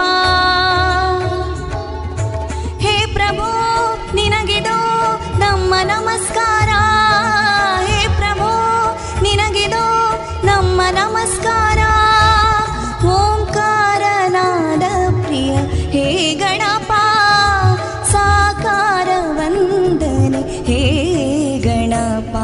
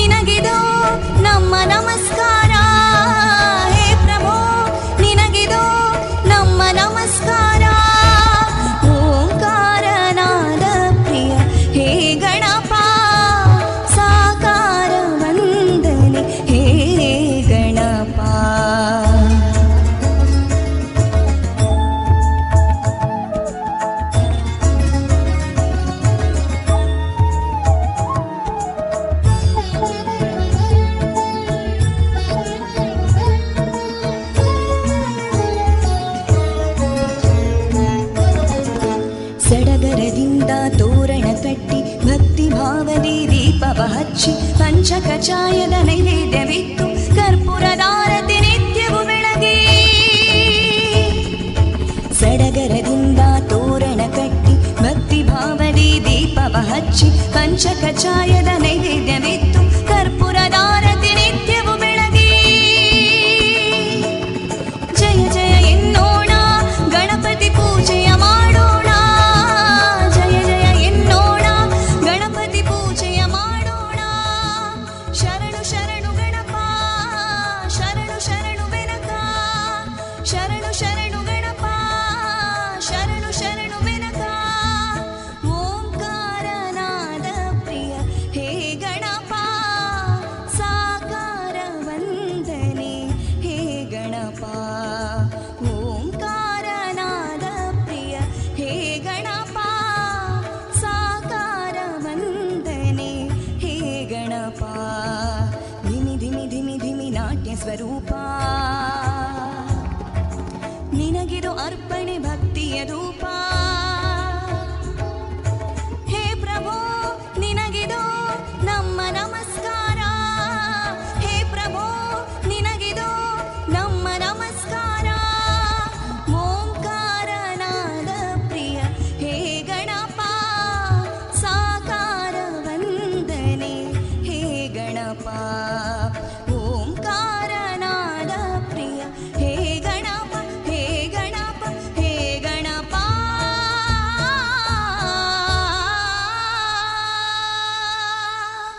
ಊಟ ಮಾಡಬೇಕಾದ್ರೆ ಹಾಡ್ತಾರೆ. ಆ್ಯಕ್ಚುಲಿ ಹಾಡೋದು ದೇವರದು ಯಾವುದೋ ಒಂದು ಶ್ಲೋಕ ಈ ಥರ ಏನಾದರೂ ಹಾಡ್ತಾರೆ. ನಾನು ಯಾವುದೋ ಒಂದು ಮನೆದು ಫಂಕ್ಷನಲ್ಲಿ ಯಾರೋ ಹಾಡ್ತಾಯಿದ್ರಿ, ನಾನು ಹಾಡಬೇಕು ಹೇಳಿ ನಾನು ಜಾನಿ ಜಾನಿ ಎಸ್ ಪಪ್ಪ ಹಾಡಿತ್ತಂತೆ. ಸೊ ಅಲ್ಲಿ ಹಾಡಿದ್ದು ನಾನು ಜಾನಿ ಜಾನಿ ಎಸ್ ಪಪ್ಪ, ಅದು ಯಾವುದೊಂದು ಹಾಡಬೇಕು ನನಗೆ, ಒಟ್ಟಾರೆ ಅವ್ರು ಹಾಡ್ತಿದ್ದಾರೆ ನಾನು ಹಾಡಬೇಕು ಅಂತ ಹೀಗೆ ಸ್ಟಾರ್ಟ್ ಆಗಿದ್ದು. ನಾವು ಏನಾದರೂ ಸಾಧನೆ ಮಾಡಬೇಕಂದ್ರೆ ಖಂಡಿತವಾಗ್ಲೂ ಅದರಲ್ಲಿ ಪಾಸಿಟಿವ್ ಇರುತ್ತೆ, ನೆಗೆಟಿವ್ ಕೂಡ ಇರುತ್ತೆ. ಪಾಸಿಟಿವ್ ನಮ್ಮಲ್ಲಿ ನಾವು ಬೆಳೆಸ್ಕೊಳ್ಬೇಕು. ಅಂದರೆ ಯಾವುದೋ ಒಂದು ವಿಷಯ, ಈಗ ನಾನು ಹೇಗೆ ಅಂತಂದರೆ ಇದು ನನಗೆ ಆಗಬೇಕಂತಂದರೆ ಅದು ಹಾಗೇ ಆಗುತ್ತೆ ಅನ್ನೋದು ನನ್ನ ನನ್ನ ಒಳಗೆ ಅದು ಇದ್ದೇ ಇರ್ತದೆ ಯಾವತ್ತು. ನಾನು ಈ ಈ ಸ್ಟೇಜಲ್ಲಿ ನಾನು ಬರಬೇಕು, ಅಥವಾ ಇದರಲ್ಲಿ ನಾನು ಸೆಲೆಕ್ಟ್ ಆಗಬೇಕು, ಅಥವಾ ಇದರಲ್ಲಿ ನಾನು ಸಾಧನೆ ಮಾಡಬೇಕಂತಂದರೆ ನಾನು ಫಸ್ಟು ಅದನ್ನು ಕಣ್ಮುಚ್ಚಿ ನಮ್ಮಲ್ಲಿ ನಾವು ಫಸ್ಟ್ ದೃಢ ನಿರ್ಧಾರ ಮಾಡ್ಕೋಬೇಕು, ನಾನು ಇದನ್ನು ಮಾಡಲೇಬೇಕು, ಇದು ಆಗ್ತದೆ ಅಂತ ನಾವು ಫಸ್ಟು ಸ್ಟಾರ್ಟ್ ಮಾಡಬೇಕು. ಇದು ಆಗುತ್ತಾ ಇಲ್ವಾ ಅಂತ ಕನ್ಫ್ಯೂಷನಲ್ಲಿ ಯಾವತ್ತೂ ಸ್ಟಾರ್ಟ್ ಮಾಡಬಾರ್ದು. ಇದು ನನ್ನ ಒಂದು ಅನುಭವ. ಯಾಕಂದರೆ ನಾನು ಯಾವತ್ತಾದ್ರೂ ಕನ್ಫ್ಯೂಷನಿಂದ ಸ್ಟಾರ್ಟ್ ಮಾಡಿದರೆ ಅದು ಯಾವತ್ತೂ ಆಗಲೇ ಇಲ್ಲ. ಇಲ್ಲ, ಇದು ನನಗಾಗ್ತದೆ, ಇದು ನನಗಾಗಲೇಬೇಕಂತ ನಾವು ಸ್ಟಾರ್ಟ್ ಮಾಡಬೇಕು. ಆ್ಯಂಡ್ ನೆಗೆಟಿವ್, ಈಗಿನ ಜನ್ರೇಷನಲ್ಲಿ ಅಂದರೆ ಈಗಿನ ಪ್ರೆಸೆಂಟ್ ವರ್ಲ್ಡಲ್ಲಿ ಸಾವಿರ ಜನ ಎಷ್ಟು ಸಾವಿರ ರೀತಿ ಮಾತಾಡ್ತಾರೆ. ಐದು ಬೆರಳುಗಳು ಯಾವತ್ತೂ ಒಂದೇ ರೀತಿ ಇರಲಿಕ್ಕೆ ಚಾನ್ಸೇ ಇಲ್ಲ. ಸೊ ಒಬ್ಬರೊಬ್ಬರು ನಮ್ಮ ಹಾಡನ್ನೇ ಇಷ್ಟಪಡ್ಬೋದು, ನಮ್ಮ ಹಾಡನ್ನೇ ಇಷ್ಟಪಡದೇ ಇರ್ಬೋದು. ಸೊ ಇದು ಈ ಥರ ಅನುಭವಗಳು ನನಗೆ ತುಂಬಾ ಆಗಿದೆ. ಅದನ್ನು ಕೇಳಿ ಕೇಳಿ ಈ ಥರ ಬಿಡಬೇಕು. ಸೊ ನಾನು ಇದನ್ನು ಎಲ್ಲೂ ನಾನು ಯಾವತ್ತೂ ಹೇಳಿಲ್ಲ, ಇವತ್ತೇನೋ ಹೇಳಬೇಕಂತ ಅನ್ನಿಸ್ತು. ಯಾಕಂದರೆ ಈಗಿನ ಇದರಲ್ಲಿ ಕೆಲವು ಜನ ತುಂಬ ಮನಸ್ಸಿಗೆ ತಗೊಂಡು ತುಂಬ ಸ್ಟ್ರೆಸ್ ಆಗ್ತಾರೆ. ಸೊ ಇದನ್ನೆಲ್ಲ ಹೀಗೆ ಬಿಟ್ಟು ಬಿಡಬೇಕು. ಪಾಸಿಟಿವಿಟಿ ತುಂಬಾ ಇಂಪಾರ್ಟೆಂಟ್. ಏನಾದರೂ ಸಾಧನೆ ಮಾಡಬೇಕಂತಂದರೆ ಪಾಸಿಟಿವಿಟಿ ತುಂಬಾ ಇಂಪಾರ್ಟೆಂಟ್. ಸೊ ಇದು ನನ್ನ ಅನುಭವ. ಅಂದರೆ ಯಾರು ಏನೇ ಹೇಳಿ ನಾನು ಈ ಥರ ಮಾಡಬೇಕು, ನಾನು ಇಲ್ಲೇ ನಾನು ಈ ಸ್ಟೇಜಿಗೆ ಹೋಗಬೇಕು ಅಂತಲೇ ನಾನು ಯಾವತ್ತು ಮನಸ್ಸಲ್ಲಿ ಥಿಂಕ್ ಮಾಡ್ತಾಯಿದ್ದೆ. ಆ್ಯಂಡ್ ನನ್ನ ಅಮ್ಮ ಕೂಡ ಯಾವತ್ತೂ ಅದನ್ನೇ ಹೇಳಿದ್ದು, ಯಾರು ಹೇಳಿದ್ದನ್ನು ನಾವು ಯಾಕೆ ಕೇಳಬೇಕು, ನಾವು ಏನು ಮಾಡಬೇಕು ಅದನ್ನು ನಾವು ಮಾಡಬೇಕು ಅಷ್ಟೇ ಅಂತ. ನನಗೆ ಕೃಷ್ಣಾರ್ಪಣಮ್ಮದ್ದು ಈಗ ನನಗೆ ಬರ್ತಾಯಿದ್ದೆ, ಅದೇ ಸ್ಟೇಜಲ್ಲಿ ಕೂತ್ಕೊಂಡು ಹಾಡ್ತಾ ಹಾಡಿದ್ದು. ಫಸ್ಟ್ ಹೋಗಿ ನಾನು ಬಾಲಕೃಷ್ಣ ಸರ್ಗೆ ಈ ಥರ ಒಂದು ಇದೆ ಕಾನ್ಸೆಪ್ಟ್ ಅಂತ ಹೇಳಿ ನಾನು ಫಸ್ಟ್ ಹೇಳಿದ್ದು. ಅದು ನಾನು ಫಸ್ಟ್ ಸರ್ ಹತ್ರ ಮಾತಾಡಿದ್ದು ಅನಿಸುತ್ತೆ. ಅದಕ್ಕಿಂತ ಮುಂಚೆ ಒಂದು ಸತಿ ಮಾತಾಡಿದ್ದೆ. ನಾನು ಬಾಲಕೃಷ್ಣ ಸರ್ದ ಹೆಸರು ಕೇಳಿದೆ, ಯಾಕಂದರೆ ಅವರು ಮೃದಂಗ ದೊಡ್ಡ ಮೃದಂಗ ಆರ್ಟಿಸ್ಟು. ಸೊ ಅವ್ರ ಹೆಸರನ್ನು ನಾನು ಯಾವತ್ತೂ ಕೇಳಿದ್ದೆ, ಆದರೆ ಅವ್ರ ಹತ್ರ ಹೋಗಿ ಯಾವತ್ತೂ ಮಾತಾಡಿರಲಿಲ್ಲ. ಸೊ ಅದು ನಾನು ಫಸ್ಟ್ ಟೈಮ್ ಮಾತಾಡಿದ್ದು. ನನಗೆ ಫಸ್ಟ್ ಟೈಮೇ ಮಾತಾಡಿದಾಗ ನನಗೆ ಹೇಗೆ ಅನ್ನಿಸ್ತು ಅಂದರೆ, ಓಕೆ ಕೇಳಿದ್ವಿ ನಾವು, ವಿವೇಕಾನಂದ ಕಾಲೇಜ್ ಅಂತಂದರೆ ಎಲ್ಲರಿಗೂ ಗೊತ್ತು ಫೈನ್ ಆರ್ಟ್ಸಿಗೆ ನಾವೆಷ್ಟು ಪ್ರಾಮುಖ್ಯತೆ ಕೊಡ್ತೀವಿ ಅಂತ. ಸೊ ಆವಾಗ ನನಗೆ ಅನ್ನಿಸ್ತು ನಾನು ಈಗ ಕ ಚೂಸ್ ಮಾಡಿರೋಂಥ ಕಾಲೇಜು ಎಷ್ಟು ಸರಿಯಾಗಿದೆ ನನ್ನ ಫೈನ್ ಆರ್ಟ್ಸಿಗಾಗಿರ್ಬೋದು ಅಥವಾ ನನ್ನ ಕಲಿಕೆಗಾಗಿರ್ಬೋದು. ಕಲಿಕೆ ಮೇಲೆ ನಾನು ಏನು ಹೇಳಲ್ಲ, ಅದು ಯಾವತ್ತೂ ಟಾಪಲ್ಲೇ ಇದೆ. ಈ ಫೈನ್ ಆರ್ಟ್ಸ್ ಕೂಡ ಟಾಪಲ್ಲೇ ಇದೆ ಅಂತ ನನಗೆ ಆವಾಗಲೇ ಗೊತ್ತಾಗಿತ್ತು. ಫಸ್ಟ್ ಹೋಗಿ ನಾನು ಕೃಷ್ಣಾರ್ಪಣಮದ್ದು ಕಾನ್ಸೆಪ್ಟ್, ನಾನು ಇವಾಗ ನಿಮಗೆ ಅದನ್ನು ಹೇಳ್ತೀನಿ. ಕೃಷ್ಣಾರ್ಪಣಮದ್ದು ಕಾನ್ಸೆಪ್ಟ್ ಹೇಗಿತ್ತಂದರೆ, ಕೃಷ್ಣ ಸಣ್ಣದಿಂದ ಹಿಡಿದು ಅವನ ಬಾಲ್ಯ ಲೀಲೆಗಳಾಗಿರ್ಬೋದು ಅಥವಾ ಕಳಿಂಗ ನರ್ತನ ಮಾಡ್ತಾನೆ, ಗೋವರ್ಧನಗಿರಿಯನ್ನು ಎತ್ತುತ್ತಾನೆ, ಇದರೆಲ್ಲ ಒಂದೊಂದು ಕಾನ್ಸೆಪ್ಟ್ ಇಟ್ಕೊಂಡು ಒಂದೊಂದು ತುಂಡು ಪಲ್ಲವಿ ಪಲ್ಲವಿ ಥರ ಹಾಡಿರುವಂಥ ಪ್ರೆಸೆಂಟ್ ಮಾಡಿರುವಂಥ ಒಂದು ಪರ್ಫಾರ್ಮೆನ್ಸ್ ಇದು. ಫಸ್ಟ್ ಹೋಗಿ ಸರ್ ಹತ್ರ ಹೇಳಬೇಕಾದ್ರೆ ಸರ್ಗೆ ತುಂಬಾ ಖುಷಿ ಆಯಿತು. ಆದರೆ ನಮ್ಗೆ ಗೊತ್ತಿರಲಿಲ್ಲ ಇದನ್ನು ಹೇಗೆ ಪ್ರೆಸೆಂಟ್ ಮಾಡೋದು. ಹಾಡೆಲ್ಲ ಸಿಕ್ತು, ಪೂರ್ತಿ ಹಾಡನ್ನು ಹಾಡ್ಕೊ ಹಾಡ್ತಾ ಹೋದರೆ ಜನಗಳಿಗೆ ಬೋರ್ ಆಗುತ್ತೆ. ಸೊ ಹೇಗೆ ಇದನ್ನು ಪ್ರೆಸೆಂಟ್ ಮಾಡೋದಂತ, ಸೊ ಒಂದು ಕಥೆಯ ಮೂಲಕ ನಾವು ಇದನ್ನು ಪ್ರೆಸೆಂಟ್ ಮಾಡಿದ್ದು. ಕೃಷ್ಣ ಹೇಗೆ ಹುಟ್ಟಿದ ಯಶೋದೆ ಹಾಡನ್ನು ಹಾಡಿದ್ದು ನಾವು. ಯಶೋದೆಯಮ್ಮ ಎತ್ತಿಕೊಳ್ಳಮ್ಮ, ಯಶೋದೆಯಮ್ಮ ಎತ್ತಿಕೊಳ್ಳೆಯಮ್ಮ, ಯಶೋದೆಯಮ್ಮ ಎತ್ತಿಕೊಳ್ಳಮ್ಮ, ಈ ಹಾಡನ್ನು ಹಾಡಿತು. ನೆಕ್ಸ್ಟು ಕಳಿಂಗ ನರ್ತನ ಬರಬೇಕಾದ್ರೆ ಕುಣಿದಾಡೋ ಕೃಷ್ಣ ಕುಣಿದಾಡು, ಈ ಹಾಡನ್ನು ಹಾಡಿದ್ವಿ. ಗೋವರ್ಧನಗಿರಿ ಎತ್ತಬೇಕಾದ್ರೆ ಈ ಕಥೆಯನ್ನು ಹೇಳಬೇಕಾದ್ರೆ ಗೋವರ್ಧನಗಿರಿಧಾರಿ ಗೋವಿಂದ ಗೋಕುಲ ಬಾಲ, ಈ ಹಾಡನ್ನು ಹಾಡಿದ್ವಿ. ಈ ಥರ ತುಂಬ ಹಾಡುಗಳನ್ನು ಹಾಡಿದ್ವಿ ನಾವು. ಸಾಧಾರಣ ಒಂದು ಹದಿನೈದು ಇಪ್ಪತ್ತು ಸಾಂಗ್ಸನ್ನು ಹಾಡಿದ್ವಿ ಅನಿಸುತ್ತೆ, ಜಾಸ್ತಿ ಆಯಿತು. ಈ ಹಾಡನ್ನು ಇಲ್ಲಿ ಪ್ರೆಸೆಂಟ್ ಮಾಡಿ ಆದಮೇಲೆ ಒಂದು ನಾವು ಉಜಿರೆಯಲ್ಲಿ ಮಾಡಿದ್ವಿ, ಆಮೇಲೆ ಇಲ್ಲಿ ನಮ್ಮ ರೇಡಿಯೋದಲ್ಲಿ ಮಾಡಿದ್ವಿ, ಚಾತುರ್ಮಾಸ್ಯದಲ್ಲಿ ಮಾಡಿದ್ವಿ, ತುಂಬ ಸ್ಟೇಜ್ಗಳಲ್ಲಿ ಮಾಡಿದ್ವಿ. ಹೇಗಾಗಿತ್ತಂದರೆ ಎಲ್ಲರೂ ಹೇಳೋದೇ ಆಯಿತು ನಿಮ್ಮ ಕೃಷ್ಣಾರ್ಪಣಂ ತುಂಬ ಚೆನ್ನಾಗಿತ್ತು ತುಂಬ ಚೆನ್ನಾಗಿತ್ತು ಅಂತ. ನನಗೆ ತುಂಬ ಖುಷಿ ಆಯಿತು ಇದನ್ನು ಕೇಳಿ. ನೆಕ್ಸ್ಟ್ ವರ್ಷವೂ ನಾವು ಪಂಚರತ್ನ ಕೃತಿಗಳದ್ದು ಒಂದು ಪ್ರೆಸೆಂಟ್ ಮಾಡಿದ್ವಿ. ಲಾಸ್ಟ್ ಇಯರ್ ಲಾಸ್ಟ್ ಇಯರ್ ನಾವು ಭಾವಗೀತೆ, ಜನಪದ ಗೀತೆ ಈ ಥರದನ್ನು ಪ್ರೆಸೆಂಟ್ ಮಾಡಿದ್ವಿ. ಸೊ ಮೂರು ವರ್ಷವೂ ಮೂರು ಮೂರು ವೆರೈಟಿಯಲ್ಲಿ ನಾವು ಪ್ರೆಸೆಂಟ್ ಮಾಡಿದ್ವಿ. ಅದೊಂದು ಖುಷಿ ಇದೆ ನನಗೆ. ಸಂಗೀತ ಕ್ಲಾಸ್ ಸೇರಿ ಆದಮೇಲೆ ಫಸ್ಟ್ ಸ್ಟೇಜ್ ನಂದು ವರಮಹಾಲಕ್ಷ್ಮಿ ದಿವಸ ಉಪ್ಪಿನಂಗಡಿಯಲ್ಲಿ ನಾನು ಹಾಡಿರೋದು. ಇದು ನಂದು ಫಸ್ಟ್ ಸ್ಟೇಜು. ನನಗೆ ಖಂಡಿತವಾಗ್ಲೂ ನೆನಪಿಲ್ಲ ನಾನು ಏನು ಹಾಡಿದೆ, ನಾನು ಹೇಗೆ ಕೂತ್ಕೊಂಡು ಹಾಡಿದೆ ಖಂಡಿತವಾಗ್ಲೂ ನೆನಪಿಲ್ಲ. ಫೋಟೋ ಇದೆ, ಫೋಟೋ ನೋಡ್ತೀನಿ ಅಷ್ಟೇ. ನನಗೆ ನಾನು ಎಂತ ಹಾಡಿದೆ ಅಂತ ನನಗೆ ನಿಜವಾಗ್ಲೂ ನೆನಪಿಲ್ಲ. ನನ್ನ ಅಮ್ಮ ಹೇಗಂತಂದರೆ ಒಂಥರ ನನ್ನ ನನಗಿಂತಲೂ ಒಂದು ಸ್ವಲ್ಪ ಹೈಪರ್ ಆ್ಯಕ್ಟಿವ್ ಅವಳು. ಎಲ್ಲಿ ಏನಿದೆ ಅಂತ ಹುಡುಕ್ತಾ ಹೋಗ್ತಾ ಇದ್ಲು. ಸೊ ಪ್ರತಿಯೊಂದು ಸ್ಟೇಜ್ಗೂ ನನ್ನನ್ನು ಕರ್ಕೊಂಡು ಹೋಗ್ತಾ ಇದ್ಲು ಅವಳು. ಕೆಲವೊಂದು ಸ್ಟೇಜಲ್ಲಿ ಏನಾಗ್ತಿತ್ತು ಅಂದರೆ ನನಗೆ ವಾಯ್ಸ್ ಇರೋದಿಲ್ಲ ಕೆಲವೊಂದು ಸ್ಟೇಜಲ್ಲಿ, ಬಟ್ ಆದರೂ ಸ್ಟೇಜಿಗೆ ಹೋಗಿ ಹಾಡಿ ಬರಬೇಕು ಅಂತ ಹೇಳ್ತಾಯಿದ್ರು. ಅಂದರೆ ಕಾಂಪಿಟೀಷನ್ ಅಥವಾ ಏನೋ ಒಂದು, ಯಾವತ್ತೂ ಸ್ಟೇಜಿಗೆ ಮೋಸ ಮಾಡಬಾರ್ದು. ಸ್ಟೇಜಿಗೆ ಹತ್ತಬೇಕಾದ್ರೆ ನಮಸ್ಕಾರ ಮಾಡೋದಾಗಿರ್ಬೋದು ಅಥವಾ ಸ್ಟೇಜಿಗೆ ಅಷ್ಟು ಬೆಲೆ ಇದೆ ಅಂತ. ಆಮೇಲೆ ಸ್ಟೇಜಿಗೆ ಬಂದ ತಕ್ಷಣ ಏನೋ ಒಂದು ಪವರ್ ಖಂಡಿತವಾಗ್ಲೂ ಇದ್ದೇ ಇದೆ. ಸ್ಟೇಜ್ ಅಂತ ತಕ್ಷಣ ನನಗೊಂದು ಸ್ವಲ್ಪ ಖುಷಿ ಅನಿಸೋದು, ಏನೋ ಒಂದು ಬೇರೆಯೇ ಫೀಲಿಂಗ್ ಆ್ಯಕ್ಚುಲಿ. ಸೊ ಸ್ಟೇಜಿಗೆ ಹೋಗಿ ಹಾಡೋದಂತ ಹಾಡೋದು ಇದೆಲ್ಲ ರೂಢಿ ಆಗ್ತಾಯಿತ್ತು. ಅಂದರೆ ಪ್ರತಿ ಕಾಂಪಿಟೀಷನ್ ಆಗಿರ್ಬೋದು ಅಥವಾ ಪ್ರೋಗ್ರಾಮ್ಸ್ ಆಗಿರ್ಬೋದು ಪ್ರತಿ ಕಾಂಪಿಟೀಷನಲ್ಲಿ ಹಾಡ್ತಾಯಿದ್ದೆ. ಅದಾದಮೇಲೆ ನನಗೆ ದೊಡ್ಡ ಬ್ರೇಕ್ ಸಿಕ್ಕಿತ್ತಂದರೆ ಝೀ ಕನ್ನಡದಲ್ಲಿ.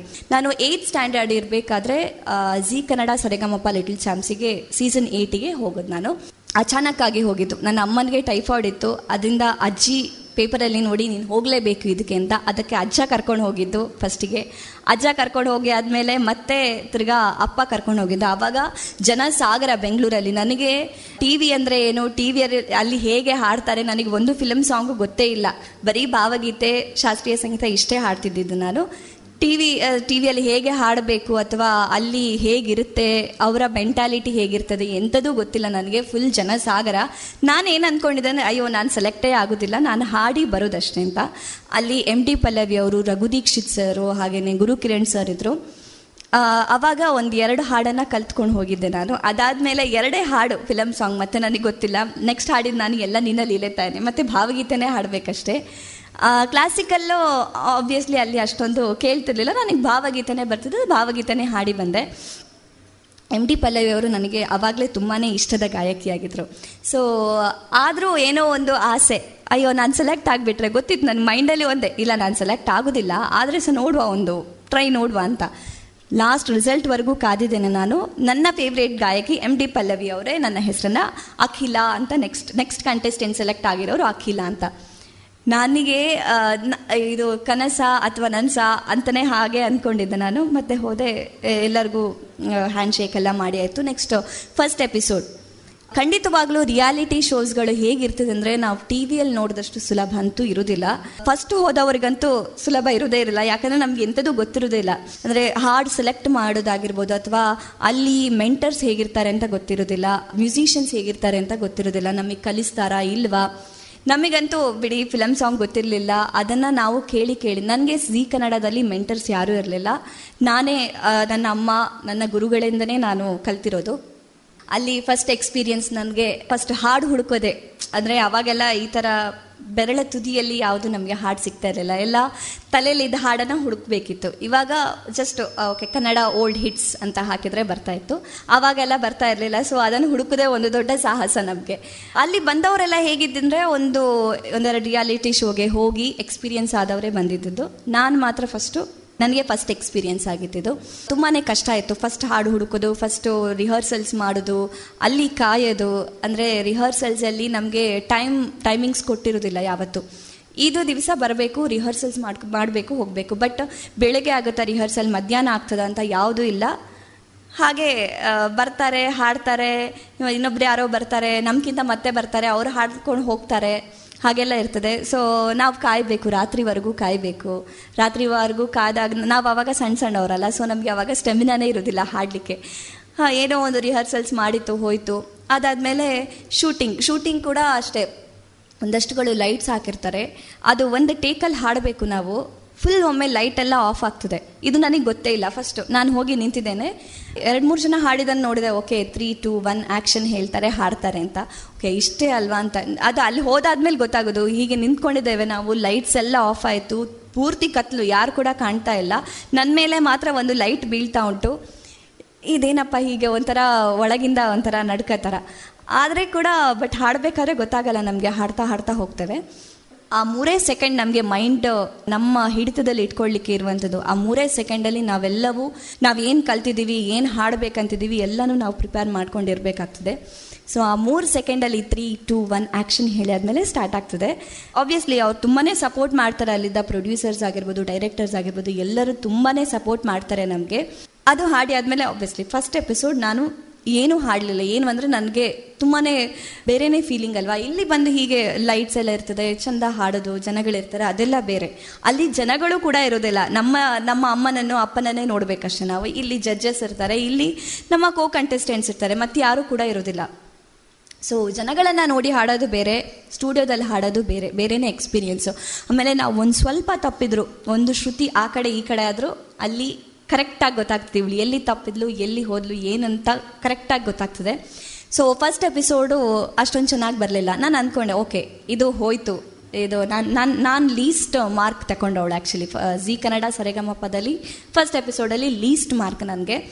ಆವಾಗಲೇ ಲೀಸ್ಟ್ ಮಾರ್ಕ್ ಅಂತಂದರೆ ಆಬ್ವಿಯಸ್ಲಿ ಕನ್ಫರ್ಮ್ ಆಗ್ತದೆ ನಾನು ಎಲಿಮಿನೇಟೇ ಆಗೋದಂತ. ಅವತ್ತು ಎಲಿಮಿನೇಷನ್ ಕೂಡ ಆಯಿತು ಫಸ್ಟ್ ಎಪಿಸೋಡಲ್ಲಿ. ಆವಾಗ ಗುರು ಕಿರಣ್ ಸರ್ ಒಂದು ಅವರು ಎಲ್ಲ ಕೂತ್ ಕೂತ್ಕೊಂಡು ನನಗೆ ಹೇಳಿದರು, ನಿನಗೆ ಕೆಪಾಸಿಟಿ ಇದೆ, ನೀನು ಯಾಕೆ ಇವತ್ತು ಹಾಡಲಿಲ್ಲ ಅಂತ ಕೇಳಿದರು. ಗೊತ್ತಿಲ್ಲ ಸರ್, ನನಗೆ ಹಾಡಿಗೆ ಬಂತು, ಹಾಗೆ ಹಾಡ್ತಾ ಹೋದೆ ನಾನು ಅಂತ. ಅದಕ್ಕೆ ಅವತ್ತೊಂದು ಚಾನ್ಸ್ ಕೊಟ್ಟಿದ್ದು ನನಗೆ ಆ್ಯಕ್ಚುಲಿ.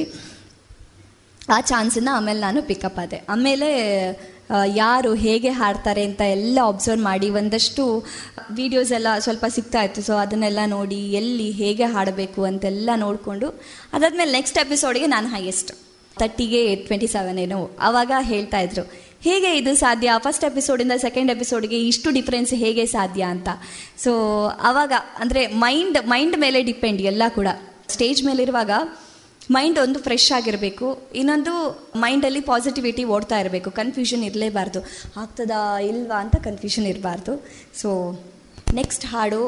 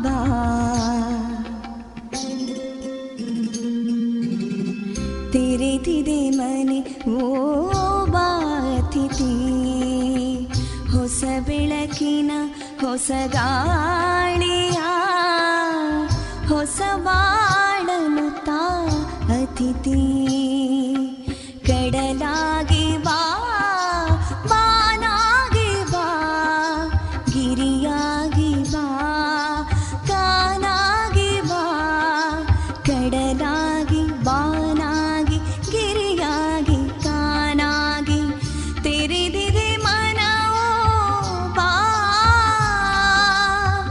ಹೊಸತಾನದ ಹೊಸಗಾನದ ಹೊಸತಾನದ ಹೊಸಗಾನದ ರಸ ಜೀವವತಾ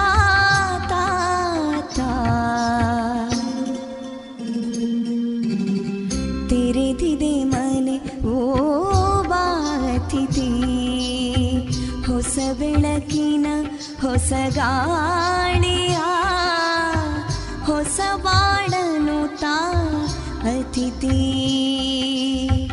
ಹೊಸ ಬಾಳನು ತಾ ಅತಿಥಿ ಹೊಸ ಬಾಳನು ತಾ ಅತಿಥಿ.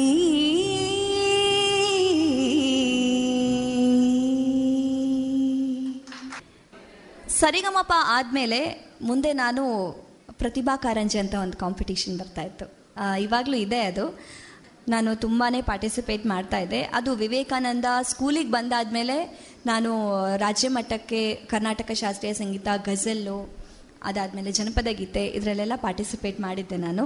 ಇನ್ನೊಂದು ವಿಷಯ ಎಂತಂತಂದರೆ, ಎಮ್ ಡಿ ಪಲ್ಲವಿ ಅವರು ಒಂದು ಸರ್ತಿ ಹೇಳಿದರು, you are the most versatile singer ಅಂತ. ಆವಾಗ ನನಗನ್ಸಿತ್ತು, ಓಕೆ, ವರ್ಸಟೈಲ್ ಸಿಂಗರ್ ಅಂದರೆ ಎಲ್ಲ ಥರದ ಹಾಡುಗಳನ್ನು ಹಾಡ್ತಾಳೆ ಅಂತ. ಸೊ ಇದನ್ನು ನಾನು ಇನ್ನಷ್ಟು ನಾನು ಪ್ರೂವ್ ಮಾಡಬೇಕಂತಂದರೆ, ಶಾಸ್ತ್ರೀಯ ಸಂಗೀತ ಹಾಡ್ತಾ ಇದ್ದೆ, ಭಾವಗೀತೆ ಆಯಿತು, ನೆಕ್ಸ್ಟ್ ಫಿಲಮ್ ಸಾಂಗ್ ಕೂಡ ಕಲಿತಾ ಇದ್ದೆ. ಯಾವುದೇ ಪ್ರಕಾರದ ಹಾಡು ಹಾಡಲಿಕ್ಕೂ ತುಂಬ ಸುಲಭ ಏನಲ್ಲ, ಅದರದರ ಪ್ರಕಾರದಲ್ಲಿ ಅದರದ್ದು ಒಂದು ಇದಿದೆ. ಈಗ ಶಾಸ್ತ್ರೀಯ ಸಂಗೀತ ಹಾಡಬೇಕಾದ್ರೆ ಪ್ರಾಕ್ಟೀಸ್ ತುಂಬಾ ಬೇಕು. ಫಿಲಮ್ ಸಾಂಗ್, ಈಗ ಶಾಸ್ತ್ರೀಯ ಸಂಗೀತ ಒಂದು ಬೇಸ್ ಇದ್ದ ಹಾಗೆ, ಇದನ್ನು ಕಲಿತ್ರೆ ನಾವು ಯಾವ ಹಾಡನ್ನು ಕೂಡ ಆ್ಯಕ್ಚುಲಿ ಹಾಡ್ಬೋದು. ಇದೊಂದು ನಮಗೆ ಗೊತ್ತಿದ್ರೆ ನಮಗೆ ಒಂಥರ ಹಾಡಲಿಕ್ಕೆ ಸ್ಟ್ರೆಂತ್ ಜಾಸ್ತಿ, ನಮಗೆ ಶಾಸ್ತ್ರೀಯ ಸಂಗೀತ ಗೊತ್ತಿದ್ರೆ. ಆದರೆ ನಾನು ಈ ಥರ ಅಂದ್ಕೊಳ್ತಾ ಇದ್ದೆ, ಬಟ್ ಫಿಲಮ್ ಸಾಂಗಿಗೆ ಕೂಡ ಅದರದ್ದೇ ಆದ ಪ್ರಾಕ್ಟೀಸ್ಗಳು ಅಥವಾ ಅದರದ್ದೇ ಆದ ಒಂದು ರೂಲ್ಸ್ಗಳು ಬೇರೆ ಬೇರೆನೇ ಇದೆ. ಅಂದರೆ ಶಾಸ್ತ್ರೀಯ ಸಂಗೀತದಲ್ಲಿ ಏನು ನಾವು ಒತ್ತುತ್ತೀವಿ ಅದೆಲ್ಲ ಅದು ಅದರಲ್ಲಿ ಒತ್ತಬಾರ್ದು, ಭಾವನೆ ಜಾಸ್ತಿ ಬೇಕು, ಇದೆಲ್ಲ ಹೌದು. ಆದರೆ ಕರ್ನಾಟಕ ಶಾಸ್ತ್ರೀಯ ಸಂಗೀತದಲ್ಲೇ ನಮಗೆ ಭಾವನೆ ಆಲ್ರೆಡಿ ನಮಗೆ ಬಂದಿರ್ತದೆ. ಫಸ್ಟಿಗೆ ನಮ್ಗೆ ಕಲಿಸೋದೇ ಭಕ್ತಿಗೀತೆ ಕಲಿಸ್ತಾರೆ, ಆ ಒಂದು ಭಕ್ತಿ ರಸ ಬಂದಿರ್ತದೆ ನಮಗೆ. ಸೊ ಇದು ಫಿಲಮ್ ಸಾಂಗಿಗೆ ಬೇರೆ ಇರುತ್ತೆ. ಸೊ ನಾನು ಏನು ಅಂದ್ಕೊಂಡೆ, ಎಲ್ಲ ಹಾಡುಗಳನ್ನು ಹಾಡಲಿಕ್ಕೆ ನನಗೆ ಬರಬೇಕು ಅಂತ ನಾನು ಆವಾಗ ಅಂದ್ಕೊಂಡೆ. ಸೊ ಎಲ್ಲ ಹಾಡುಗಳನ್ನು ಕೂಡ ತುಂಬಾ ಕೇಳ್ತಾ ಇದ್ದೆ ನಾನು. ಅದನ್ನು ಕೇಳ್ತಾ ಕೇಳ್ತಾ ಇವಾಗ ಗಜಲ್ ಅಂತ ಬಂದರೆ, ಇದನ್ನು ನಮ್ಮ ದಕ್ಷಿಣ ಕನ್ನಡದಲ್ಲಿ ತುಂಬ ಜನ ಕೇಳೋದು ಕಮ್ಮಿ, ಹಿಂದೂಸ್ತಾನಿ ಶೈಲಿಯಲ್ಲೇ ಇರ್ತದೆ ಈ ಹಾಡು.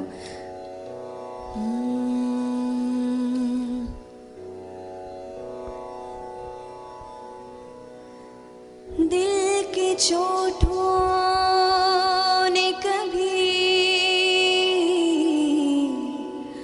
ಚೇನ್ ಸೆ ರಹನೆ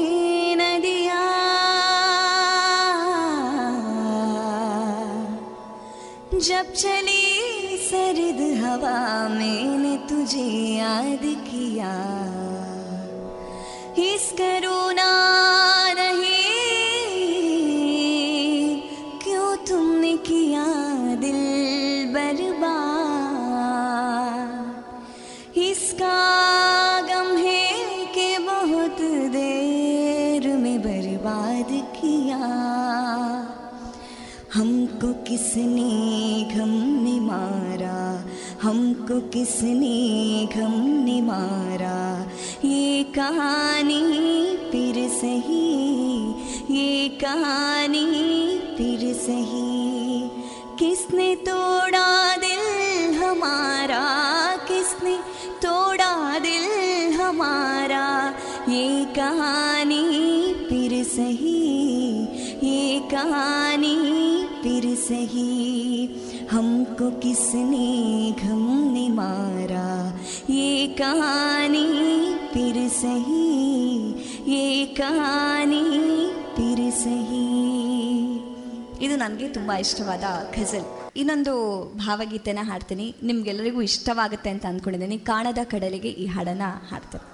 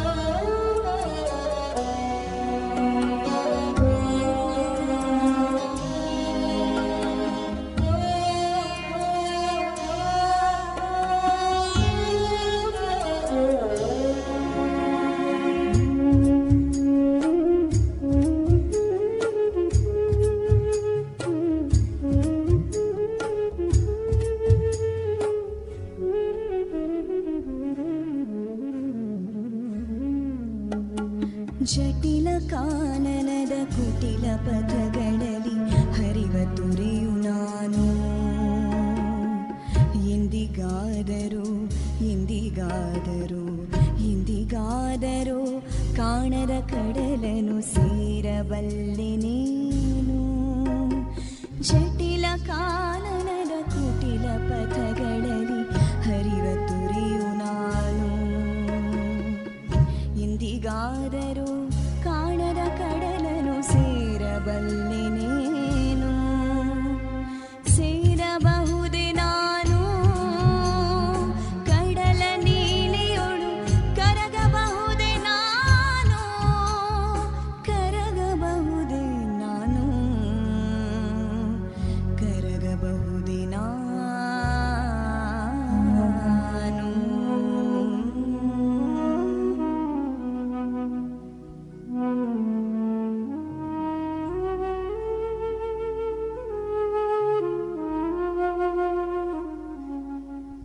ಒಂದು ನೀ ಸಿಗದೆ ಬಾಳೊಂದು ಬಾಳೆ ಕೃಷ್ಣ, ಇನ್ನೊಂದು ಸಂಗಾತಿ ನಿನ್ನ ಸಂಪ್ರೀತಿಯಲ್ಲಿ, ಎರಡೂ ಚಿಟ್ಟಲ್ಲೂ ಇದೇ ಇದೆ. ಸಂಗಾತಿ ನಿನ್ನ ಸಂಪ್ರೀತಿಯಲ್ಲಿ ಆ್ಯಕ್ಚುಲಿ ಈ ಹಾಡನ್ನು ನಾನು ಲಾಕ್ಡೌನ್ ಟೈಮಲ್ಲಿ ನಾನು ರಿಲೀಸ್ ಮಾಡಿದ್ದೆ ಈ ಹಾಡು. ಇದು ಅಷ್ಟೇ ತುಂಬ ಸರ್ಪ್ರೈಸಿಂಗ್ ಆಗಿ ನಾನು ಈ ಹಾಡನ್ನು ಮಾಡಿದ್ದು. ಈ ಹಾಡು ರೆಕಾರ್ಡ್ ಆಗಿತ್ತು ಆಲ್ರೆಡಿ ಲಾಕ್ಡೌನ್ಗಿಂತ ಮುಂಚೆ, ಕರೋಪಾಡಿ ಅಕ್ಷಯ್ ನಾಯಕ್ ಅವರು. ಸೊ ತುಂಬ ಒಳ್ಳೆ ಛಾಯಾಗ್ರಾಹಕರವರು ಅವ್ರು. ಆ್ಯಕ್ಚುಲಿ ಈ ಹಾಡು ಅವ್ರಿಗೆ ತುಂಬ ಇಷ್ಟ, ಅಂದರೆ ನನ್ನ ಕೈಯಲ್ಲಿ ಹಾಡಿಸಿದ್ರು. ನನಗೆ ಆ ಹಾಡು ಇಷ್ಟ ಆಗಿತ್ತು, ಹಾಡದೆ ಬಂದೆ. ಆಮೇಲೆ ವಿಡಿಯೋ ಮಾಡಲಿಕ್ಕೆಲ್ಲ ಟೈಮೇ ಸಿಗಲಿಲ್ಲ ನನಗೆ ಆವಾಗ. ಆ ಟೈಮಲ್ಲಿ ಕನ್ನಡಕ್ಕೆ ಹೋಗಿಲ್ಲ, ಆದ ಟೈಮ್ ಅದು ಅದು ಕನ್ನಡಕ್ಕೆ ಹೋಗಿಲ್ಲ, ಫ್ರೆಶ್ ಮನ್ಸದು. ಸೊ ಆವಾಗ ತುಂಬ ಶೋಸ್ಗಳಿತ್ತು, ಸೊ ವಿಡಿಯೋ ಮಾಡ್ಲಿಕ್ಕೆ ನನಗೆ ಟೈಮ್ ಸಿಗಲಿಲ್ಲ. ಲಾಕ್ಡೌನ್ ಆಯಿತು ಸಡನ್ನಾಗಿ. ಸೊ ಆ ಟೈಮಲ್ಲಿ ವಿಡಿಯೋ ಮಾಡುವಣ ಅಂತ, ಬಟ್ ವಿಡಿಯೋ ಮಾಡಲಿಕ್ಕೆ ಎಲ್ಲಿಗೂ ನಮಗೆ ಹೋಗಲಿಕ್ಕೆ ಆಗೋದಿಲ್ಲ, ಅಂದರೆ ಹೊರಗಡೆ ಎಲ್ಲೋ ಹೋಗಬೇಕಿದ್ರೆ ಅದು ಸಾಧ್ಯ ಆಗ್ತಿರಲಿಲ್ಲ. ಸೊ ನಮ್ಮ ಮನೆಯ ಸುತ್ತಮುತ್ತಲೇ ಆ ಹಾಡನ್ನ ವಿಡಿಯೋ ಶೂಟಿಂಗ್ ಮಾಡಿತ್ತು. ವಿಡಿಯೋ ನೋಡಿದರೆ ಅದರಲ್ಲಿ ಜೋಕಾಲಿ ಜೋಲಿ ಬರುತ್ತೆ, ಆ್ಯಂಡ್ ತುಂಬ ಸೀನರೀಸ್ ಎಲ್ಲ ಬರುತ್ತೆ, ಎಲ್ಲ ನಮ್ಮ ಮನೆಯ ಸುತ್ತಮುತ್ತಲೇ ಮಾಡಿರೋದು. ಈ ಹಾಡನ್ನ ಎರಡು ಸಾಲುಗಳನ್ನು ನಿಮಗೋಸ್ಕರ ಹಾಡ್ತೀನಿ. ಈ ಹಾಡು ಇವಾಗ ಒಂದು ಹತ್ತು ಲಕ್ಷಕ್ಕಿಂತನೂ ಜಾಸ್ತಿ ಜನ ಇದನ್ನು ನೋಡಿದ್ದಾರೆ. ಸೊ ಯಾರಿಗೆಲ್ಲ ಈ ಹಾಡು ಇಷ್ಟ ಆಗಿದೆ ಎಲ್ಲರಿಗೂ ಥ್ಯಾಂಕ್ ಯು. ಇನ್ನೂ ನೋಡಲಿಲ್ಲ ಹೋಗಿ ನೋಡಿ, ಅಖಿಲಾ ಪಜಿಮಣ್ ಅಂತ ಹೊಡೆದ್ರೆ ಅಥವಾ ನನ್ನ ಯೂಟ್ಯೂಬ್ ಚಾನಲಲ್ಲಿ ಇದಿದೆ ಈ ಹಾಡು. ಕಣ್ಣಲ್ಲಿರೋ ಹೊಂಗನಸಿನ ಸಲ್ಲಾಪದ ಸಲ್ಲೀಲೆಗೆ ಈ ಸೃಷ್ಟಿಯ ಚಪ್ಪಾಳೆಯ ತಟ್ಟು ವೇಳೆ, ಕಣ್ಣಲ್ಲಿರೋ ಹೊಂಗನಸಿನ ಸಲ್ಲಾಪದ ಸಲ್ಲೀಲೆಗೆ ಈ ಸೃಷ್ಟಿಯ ಚಪ್ಪಾಳೆಯ ತಟ್ಟು ವೇಳೆ, ಹೇಗೋ ಏನೋ ಪ್ರೀತಿ ಬಂತು ನೀನೇ ನನ್ನ ಬಾಳುವಂತೂ, ಭೂಮಿಲಿರು ಮುಗ್ಗೆಲ್ಲವೂ ಹೂವಾಯಿತು, ಓನಲ್ಲ ನಿನ್ನ ಆಂತರ್ಯದಲ್ಲಿ ಮುಕ್ಕೋಟಿ ಸೂರ್ಯ ಬೆಳಗೋದ ಕಂಡೇ, ಕಾನೈತೆ ಜೀವ ಬಾರಯ್ಯ ಮಾವ, ಸಂಗಾತಿ ನಿನ್ನ ಸಂಪ್ರೀತಿಯಲ್ಲಿ ಮನಸ್ಸೆಲ್ಲ ತೇಲಾಡಿದೆ, ಬಾಳೆಲ್ಲ ನಿನಗೆ ಧಾರೇನ ಎರೆದೆ, ಈ ಜೀವ ನಿನಗಾಗಿ ಮುಡಿಪಾಗಿದೆ, ಸಂಗಾತಿ ನಿನ್ನ ಸಂಪ್ರೀತಿಯಲ್ಲಿ ಮನಸ್ಸೆಲ್ಲ ತೇಲಾಡಿದೆ. Thank you. ಈ ಹಾಡು ಆ್ಯಕ್ಚುಲಿ ಇಳೆಯರಾಜ ಅವರ ಕಂಪೋಸಿಷನ್. ತಮಿಳಲ್ಲಿ ಈ ಹಾಡು ಬಂದಿತ್ತು, ಅದಾದಮೇಲೆ ಕನ್ನಡದಲ್ಲಿ, ತಮಿಳಲ್ಲಿ ಬಂದಾದಮೇಲೆ ಕನ್ನಡದಲ್ಲಿ ಬಂದಿರುವಂಥ ಹಾಡು ಇದು. ಫೀಮೇಲ್ ವರ್ಷನ್ ಅಷ್ಟೊಂದೇನು ಹಿಟ್ಟಾಗಿರಲಿಲ್ಲ ಇದರದ್ದು. ಸಂಗಾತಿ ನೀನು ದೂರಾದ ಮೇಲೆ ಈ ಹಾಡು ಆ್ಯಕ್ಚುಲಿ ತುಂಬ ಹಿಟ್ಟಾಗಿರೋದು ಮೇಲ್ ವರ್ಷನು. ಸಂಗಾತಿ ನೀನ ಸಂಪ್ರೀತಿಯಲ್ಲಿ ಯಾರೂ ಹಾಡೋದಿಲ್ಲ, ಸೊ ಆ ಹಾಡನ್ನು ನಾನು ಚೂಸ್ ಮಾಡ್ಕೊಂಡು ಹಾಡಿರೋದು. ಎಲ್ಲವೂ ಸ್ಲೋ ಬೀಟ್ಸ್ ಆಯ್ತಲ್ವಾ, ಒಂದು ಸ್ವಲ್ಪ ಫಾಸ್ಟ್ ಬೀಟ್ಸ್ ಇದ್ದು ಹಾಡೋಣ. ಮಾದೇವಾ ಮಾದೇವಾ ಮಾದೇವಾ ಮಾದೇವಾ ಮಾದೇವಾ ಮಾದೇವಾ ಮಾದೇವಾ ಮಾದೇವಾ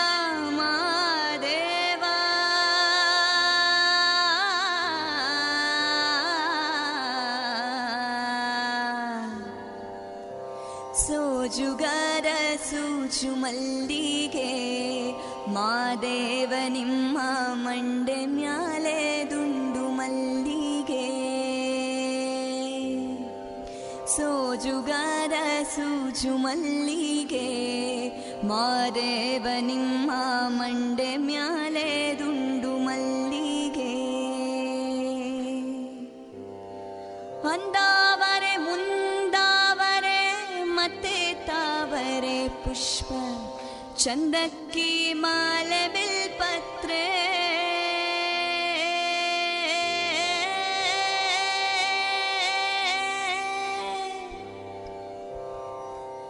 ಅಂದಾವರೆ ಮುಂದಾವರೆ ಮತ್ತೆ ತಾವರೆ ಪುಷ್ಪ ಚಂದಕ್ಕಿ ಮಾಲೆ ಬಿಲ್ಪತ್ರೆ ಮಾದೇವ ನಿಂಗೆ ಚಂದಕ್ಕಿ ಮಾಲೆ ಬಿಲ್ಪತ್ರೆ ತುಳಸಿದಳವ ಮಾದಪ್ಪನ ಪೂಜೆಗೆ ಬಂದು ಮಾದೇವ ನಿಮ್ಮ ಸೋಜುಗಾದ ಸೋಜುಗಾದ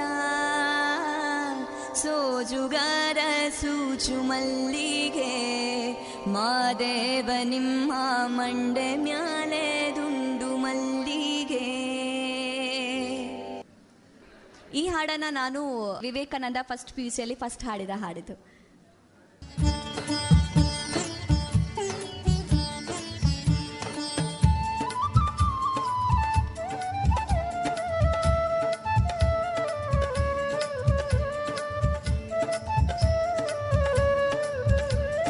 ಬ್ಯಾಟಿ ಬ್ಯಾಟಿಯ ನಾಡಿದ ಬ್ಯಾಡರ ಹುಡುಗ ಕಾಡ ಬ್ಯಾಟಿಯ ನಾಡಿದ ಯವ್ವ ಬ್ಯಾಟಿ ಬ್ಯಾಟಿಯ ನಾಡಿದ ಬ್ಯಾಡರ ಹುಡುಗ ಕಾಡ ಬ್ಯಾಟಿಯ ನಾಡಿದ.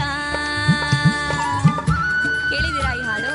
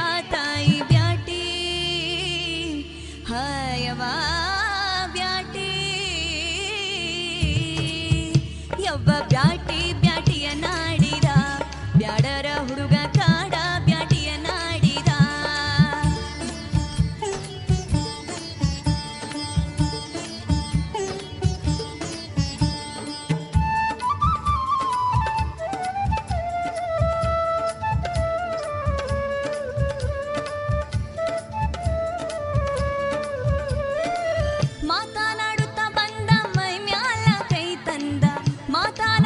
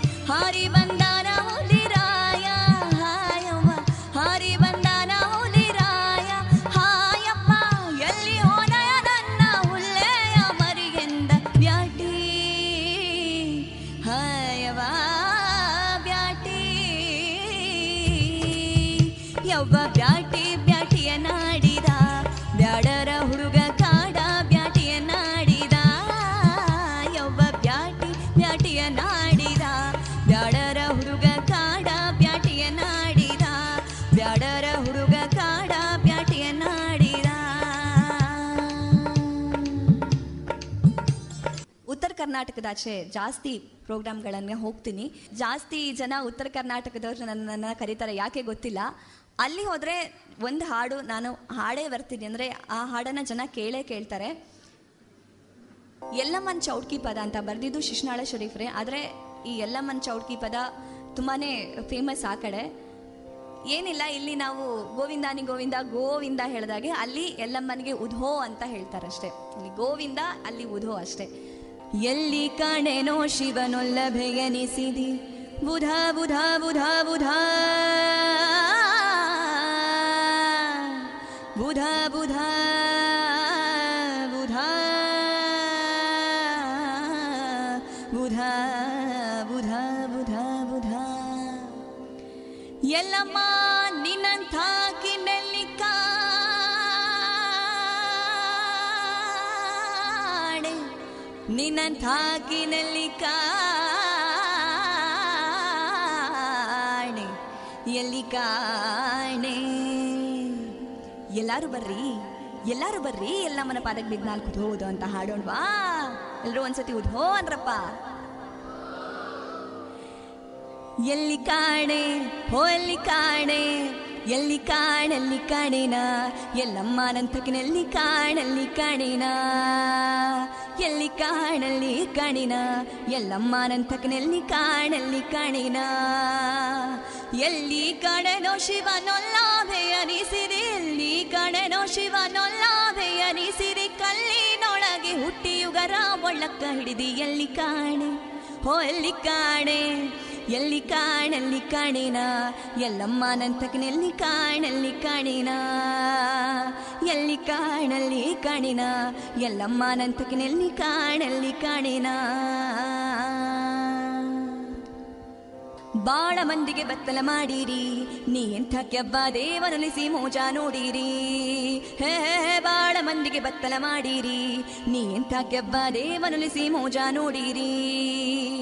ತಾಳ ಜಾಗಟೆ ಕೆಚ್ಚೆ ಧರಿಸಿ, ಕಾರಣ ಕಂಚಿನ ಬೇಡಿಯ ಹಾಕಿಸಿ, ತಾಳ ಜಾಗಟೆ ಕೆಚ್ಚೆ ಧರಿಸಿ, ತಾಳ ಜಾಗಟೆ ಕೆಚ್ಚೆ ಧರಿಸಿ, ಕಾರಣ ಕಂಚಿನ ಬೇಡಿಯ ಹಾಕಿಸಿ, ಕುಣಿಸ್ಯಾಡಿ ದೆವ್ವ ನೀನು, ಎಲ್ಲಿ ಕಾಣೆ ಹೋ ಎಲ್ಲಿ ಕಾಣೆ, ಎಲ್ಲಿ ಕಾಣಲ್ಲಿ ಕಾಣೇನ, ಎಲ್ಲಮ್ಮನಂತಕಿನಲ್ಲಿ ಕಾಣಲ್ಲಿ ಕಾಣೇನ, ಎಲ್ಲಿ ಕಾಣಲ್ಲಿ ಕಾಣೇನ, ಎಲ್ಲಮ್ಮನಂತಕಿನಲ್ಲಿ ಕಾಣಲ್ಲಿ ಕಾಣೇನ. ಉಧೋ ಉದೋ ಉಧೋ ಉದೋ ಉಧೋ ಉದೋ ಉಧೋ ಉದೋ ಉಧೋ ಉದೋ ಉಧೋ ಉದೋ ಉಧೋ ಉದೋ ಉಧೋ ಉದೋ ಉಧೋ ಉದೋ ಉಧೋ ಉದೋ ಉಧೋ ಉದೋ ಉಧೋ ಉದೋ ಉಧೋ ಉದೋ ಉಧೋ ಉದೋ ಉಧೋ ಉದೋ ಉಧೋ ಉದೋ. ನಾನು ಎಲ್ಲೋ ಕೇಳಿದ್ದೆ, ಭೂಲೋಕದಲ್ಲಿ ನಮಗೆ ದೇವರ ಸ್ಥಾನದಲ್ಲಿ ಸಿಗೋ ಫಸ್ಟ್ ವ್ಯಕ್ತಿ ಅಂದರೆ ಅಮ್ಮ ಅಂತೆ. ಸೊ ಅಮ್ಮನಿಂದ ಮೀರಿದ್ದು ಯಾವುದೂ ಇಲ್ಲ. ಎಲ್ಲರೂ ಹೇಳ್ತಾರೆ ನಡೆದಾಡೋ ದೇವರು, ಅದೆಲ್ಲ ಒಂದೊಂದು ವರ್ಡ್ ಅಂತ ನನಗೆ ಅನ್ನಿಸ್ತೆ. ಅಂದರೆ ಅದನ್ನು ಎಕ್ಸ್ಪ್ರೆಸ್ ಮಾಡಲಿಕ್ಕೆ ಯಾವುದೇ ವರ್ಡ್ ಬೇಕಾಗಿಲ್ಲ. ಆ್ಯಕ್ಚುಲಿ ಅಮ್ಮ ಅಂತ ಕೇಳಿದ್ರೇ ಸಾಕು, ಮೈಯೆಲ್ಲ ಒಂಥರ ವೈಬ್ರೇಷನ್ ಆಗ್ತದೆ. ಅದಕ್ಕೆ ಈ ಥರದ್ದು ಒಂದು ಟ್ಯಾಗ್ ಲೈನ್ ನನಗೆ ಬೇಕು ಅಂತ ನನಗೆ ನಿಜವಾಗ್ಲೂ ಅನಿಸೋದಿಲ್ಲ. ಅಮ್ಮನ ಬಗ್ಗಿನ ಹಾಡುಗಳು ಸಾಕಷ್ಟು ಸಾವಿರ ಇದೆ, ಯಾವ ಭಾಷೆ ಅಂತಿಲ್ಲ, ಎಲ್ಲ ಭಾಷೆಗಳಲ್ಲೂ ಅಮ್ಮನ ಬಗ್ಗಿನ ಹಾಡು ತುಂಬಾ ಇದೆ. ಅದು ನಮ್ಮ ಭಾವಗೀತೆ ಭಾವಲೋಕದಲ್ಲಿ ಅಂತೂ ತುಂಬಾ ಇದೆ. ಸೊ ಈ ಹಾಡನ್ನು ಇವಾಗ ನಾನು ಪ್ರಸ್ತುತಪಡಿಸ್ತೀನಿ. ಅಮ್ಮ ನಿನ್ನ ಹೆಸರಿನಲ್ಲಿ ಎಂಥ ಸವಿಯೂ ಅಡಗಿದೆ, ಅಮ್ಮ ನಿನ್ನ ಹೆಸರಿನಲ್ಲಿ ಎಂಥ ಸವಿಯೂ ಅಡಗಿದೆ, ಮಧುರ ಭಾವ ಸುತ್ತ ಹರಡಿ, ಮಧುರ ಭಾವ ಹರಡಿ, ಹಳೆಯ ನೆನಪ ತರುತ್ತಿದೆ ಅಮ್ಮ ಅಮ್ಮ ಅಮ್ಮ ನಿನ್ನ ಹೆಸರಿನಲ್ಲಿ ಎಂಥ ಸವಿಯೂ ಅಡಗಿದೆ. ಎಷ್ಟು ಕಷ್ಟವಾ ಪಟ್ಟೆ ಅಮ್ಮ ನಿನ್ನ ಕಂದ ಬೆಳೆಯಲು, ಎಷ್ಟು ಕಷ್ಟವಾ ಪಟ್ಟೆ ಅಮ್ಮ ನಿನ್ನ ಕಂದ ಬೆಳೆಯಲು, ಬಿಸಿಲು ಚಳಿಗೆ ಬಾಡದಂತೆ, ಬಿಸಿಲು ಚಳಿಗೆ ಬಾರದಂತೆ ಅವಿಚಿಕೊಂಡೆ ಮಡಿಲೊಡೋ ಅಮ್ಮ ಅಮ್ಮ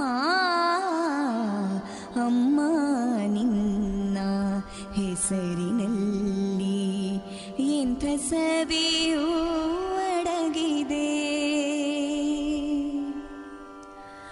ಮುಖದ ತುಂಬ ಮಂದಹಾಸ, ಹಿಂದೆ ದುಃಖದಲೆಗಳು.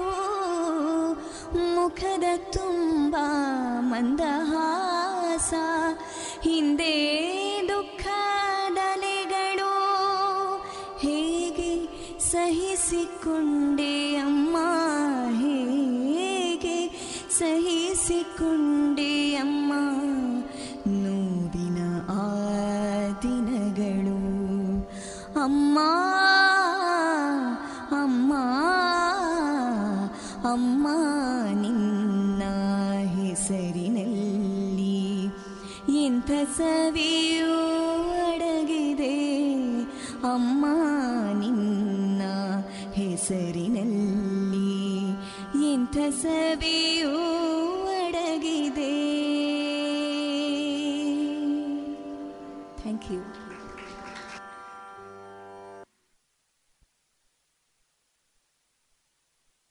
ಇನ್ನೊಂದು ಹಾಡು ಹಾಡಿ ನಾನು ಈ ಕಾರ್ಯಕ್ರಮನ ಮುಗಿಸ್ತೀನಿ. ಈ ಹಾಡು ರಂಗಗೀತೆ, ಭಾವಗೀತೆ ಆಯಿತು, ಜನಪದ ಗೀತೆ ಆಯಿತು, ಒಂದು ಫಿಲಮ್ ಸಾಂಗು ಹಾಡಿದೆ. ರಂಗಗೀತೆ ಸಾಮಾನ್ಯವಾಗಿ ನಾಟಕಗಳಲ್ಲಿ ಬರುತ್ತೆ. ನಾಟಕಗಳಲ್ಲಿ ಈ ಹಾಡು ಗೋಪಾಲ್ ವಾಜಪೇಯಿ ಅವರು ಬರೆದಿರುವಂಥದ್ದು.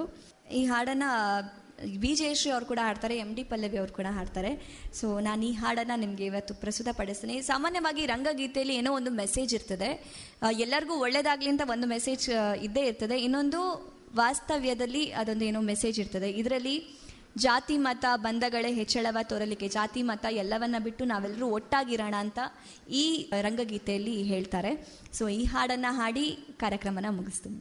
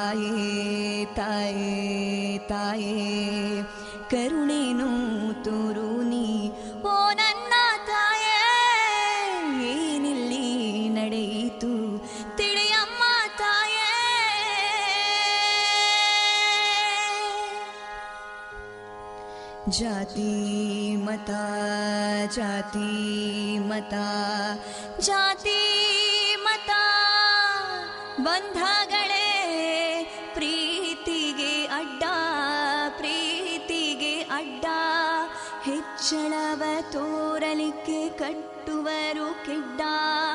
ಜಾತಿ ಮತ ಬಂಧಗಳೇ, ಪ್ರೀತಿಗೆ ಅಡ್ಡ, ಹೆಚ್ಚಳವ ತೋರಲಿಕ್ಕೆ ಕಟ್ಟುವರು ಕೆಡ್ಡ. ಸ್ವಾರ್ಥ ಲಾಲಸೆಯೊಂದೇ ದೊಡ್ಡವರ ಹೆಗ್ಗಳಿಕೆ, ಸ್ವಾರ್ಥ ಲಾಲಸೆಯೊಂದೇ ದೊಡ್ಡವರ ಹೆಗ್ಗಳಿಕೆ, ಇಕ್ಕಟ್ಟು ಬಂದಾಗ ಕೊನೆಯ ಬಿಕ್ಕಳಿಕೆ ಬಿಕ್ಕಳಿಕೆ ಬಿಕ್ಕಳಿಕೆ ಬಿಕ್ಕಳಿಕೆ ಬಿಕ್ಕಳಿಕೆ.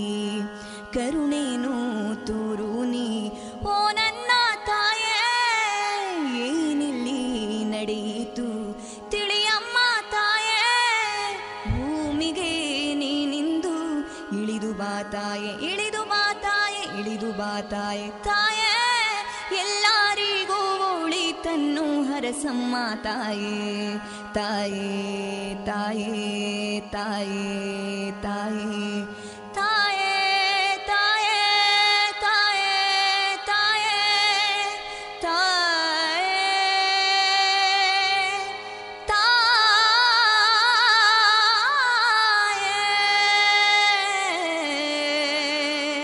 ತಾಯೇ ತಾಯೇ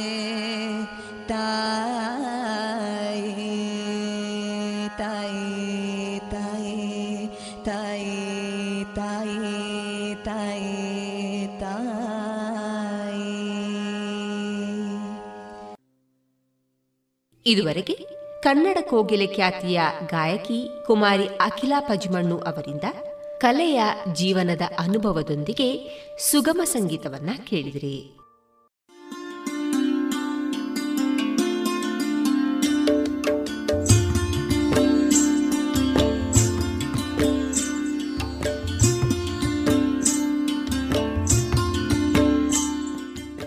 ರೇಡಿಯೋ ಪಾಂಚಜನ್ಯ ಸಮುದಾಯ ಬಾನುಲಿ ಕೇಂದ್ರದಿಂದ ನಿಮ್ಮ ಕಾರ್ಯಕ್ರಮಗಳು ಪ್ರಸಾರವಾಗಬೇಕೇ? ಹಾಗಿದ್ದರೆ ನಮ್ಮನ್ನು ಸಂಪರ್ಕಿಸಿ.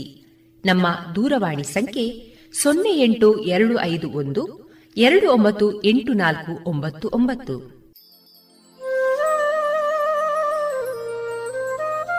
ಗಮನಿಸಿ ಕೇಳುಗರೆ, ನಮ್ಮ ಕಾರ್ಯಕ್ರಮಗಳನ್ನು ವೆಬ್ಸೈಟ್ ಮೂಲಕ ಕೂಡ ಆಲಿಸಬಹುದು. ನಮ್ಮ ವೆಬ್ಸೈಟ್ ವಿಳಾಸ W W W dot radio Panchajanya dot com. ಇಲ್ಲಿ ಆರ್ಕೈವ್ಸ್ನ ಭಾಗಕ್ಕೆ ಹೋಗಿ ಕ್ಲಿಕ್ ಮಾಡಿದರೆ ಹಳೆ ಕಾರ್ಯಕ್ರಮಗಳನ್ನು ಕೂಡ ಆಲಿಸಬಹುದು. ಜೊತೆಗೆ ನಮ್ಮ ಪ್ರಸಾರವನ್ನು ಆಪ್ ಮೂಲಕವೂ ಕೇಳಬಹುದು. ಪ್ಲೇಸ್ಟೋರ್ನಲ್ಲಿ ಪಾಂಚಜನ್ಯ ಸರ್ಚ್ ಮಾಡಿ ಡೌನ್ಲೋಡ್ ಮಾಡಿಕೊಂಡು ತಮ್ಮ ಮೊಬೈಲ್ಗಳಿಗೆ ಇನ್ಸ್ಟಾಲ್ ಮಾಡಿದರೆ ರೇಡಿಯೋ ಪ್ರಸಾರದ ಕಾರ್ಯಕ್ರಮವನ್ನು ನೀವು ಆಲಿಸಬಹುದು. ನಮ್ಮ ಪ್ರಸಾರದ ಬಗೆಗೆ ನಿಮ್ಮ ಅಭಿಪ್ರಾಯಗಳನ್ನು ಹಂಚಿಕೊಳ್ಳಲು ನಮ್ಮ ವಿಳಾಸ ರೇಡಿಯೋ ಪಾಂಚಜನ್ಯ ತೊಂಬತ್ತು ಬಿಂದು ಎಂಟು ಎಫ್ಎಂ ಸಮುದಾಯ ಬಾನುಲಿ ಕೇಂದ್ರ, ನೆಹರು ನಗರ, ಪುತ್ತೂರು. ನಮ್ಮ ದೂರವಾಣಿ ಸಂಖ್ಯೆ ಸೊನ್ನೆ ಎಂಟು ಎರಡು ಐದು ಒಂದು ಎರಡು ಒಂಬತ್ತು ಎಂಟು ನಾಲ್ಕು ಒಂಬತ್ತು ಒಂಬತ್ತು. ಇಮೇಲ್ ವಿಳಾಸ radio Panchajanya at Gmail dot com. ನಮ್ಮ ವಿಳಾಸ ಮತ್ತೊಮ್ಮೆ ರೇಡಿಯೋ ಪಾಂಚಜನ್ಯ ತೊಂಬತ್ತು ಬಿಂದು ಎಂಟು ಎಫ್ಎಂ ಸಮುದಾಯ ಬಾನುಲಿ ಕೇಂದ್ರ, ನೆಹರು ನಗರ, ಪುತ್ತೂರು. ನಮ್ಮ ದೂರವಾಣಿ ಸಂಖ್ಯೆ ಸೊನ್ನೆ ಎಂಟು ಎರಡು ಐದು ಒಂದು ಎರಡು ಒಂಬತ್ತು ಎಂಟು ನಾಲ್ಕು ಒಂಬತ್ತು ಒಂಬತ್ತು. ಇಲ್ಲಿಗೆ ಈ ಹೊತ್ತಿನ ಪ್ರಸಾರ ಕಾರ್ಯಕ್ರಮವನ್ನ ಮುಕ್ತಾಯಗೊಳಿಸುತ್ತಿದ್ದೇವೆ. ಆತ್ಮೀಯ ಕೇಳುಗರಿಗೆಲ್ಲ ರೇಡಿಯೋ ಪಾಂಚಜನ್ಯದ ಬಳಗದ ಪರವಾಗಿ ನಾನು ತೇಜಸ್ವಿ ರಾಜೇಶ್ ಮಾಡುವ ಅನಂತ ವಂದನೆಗಳು.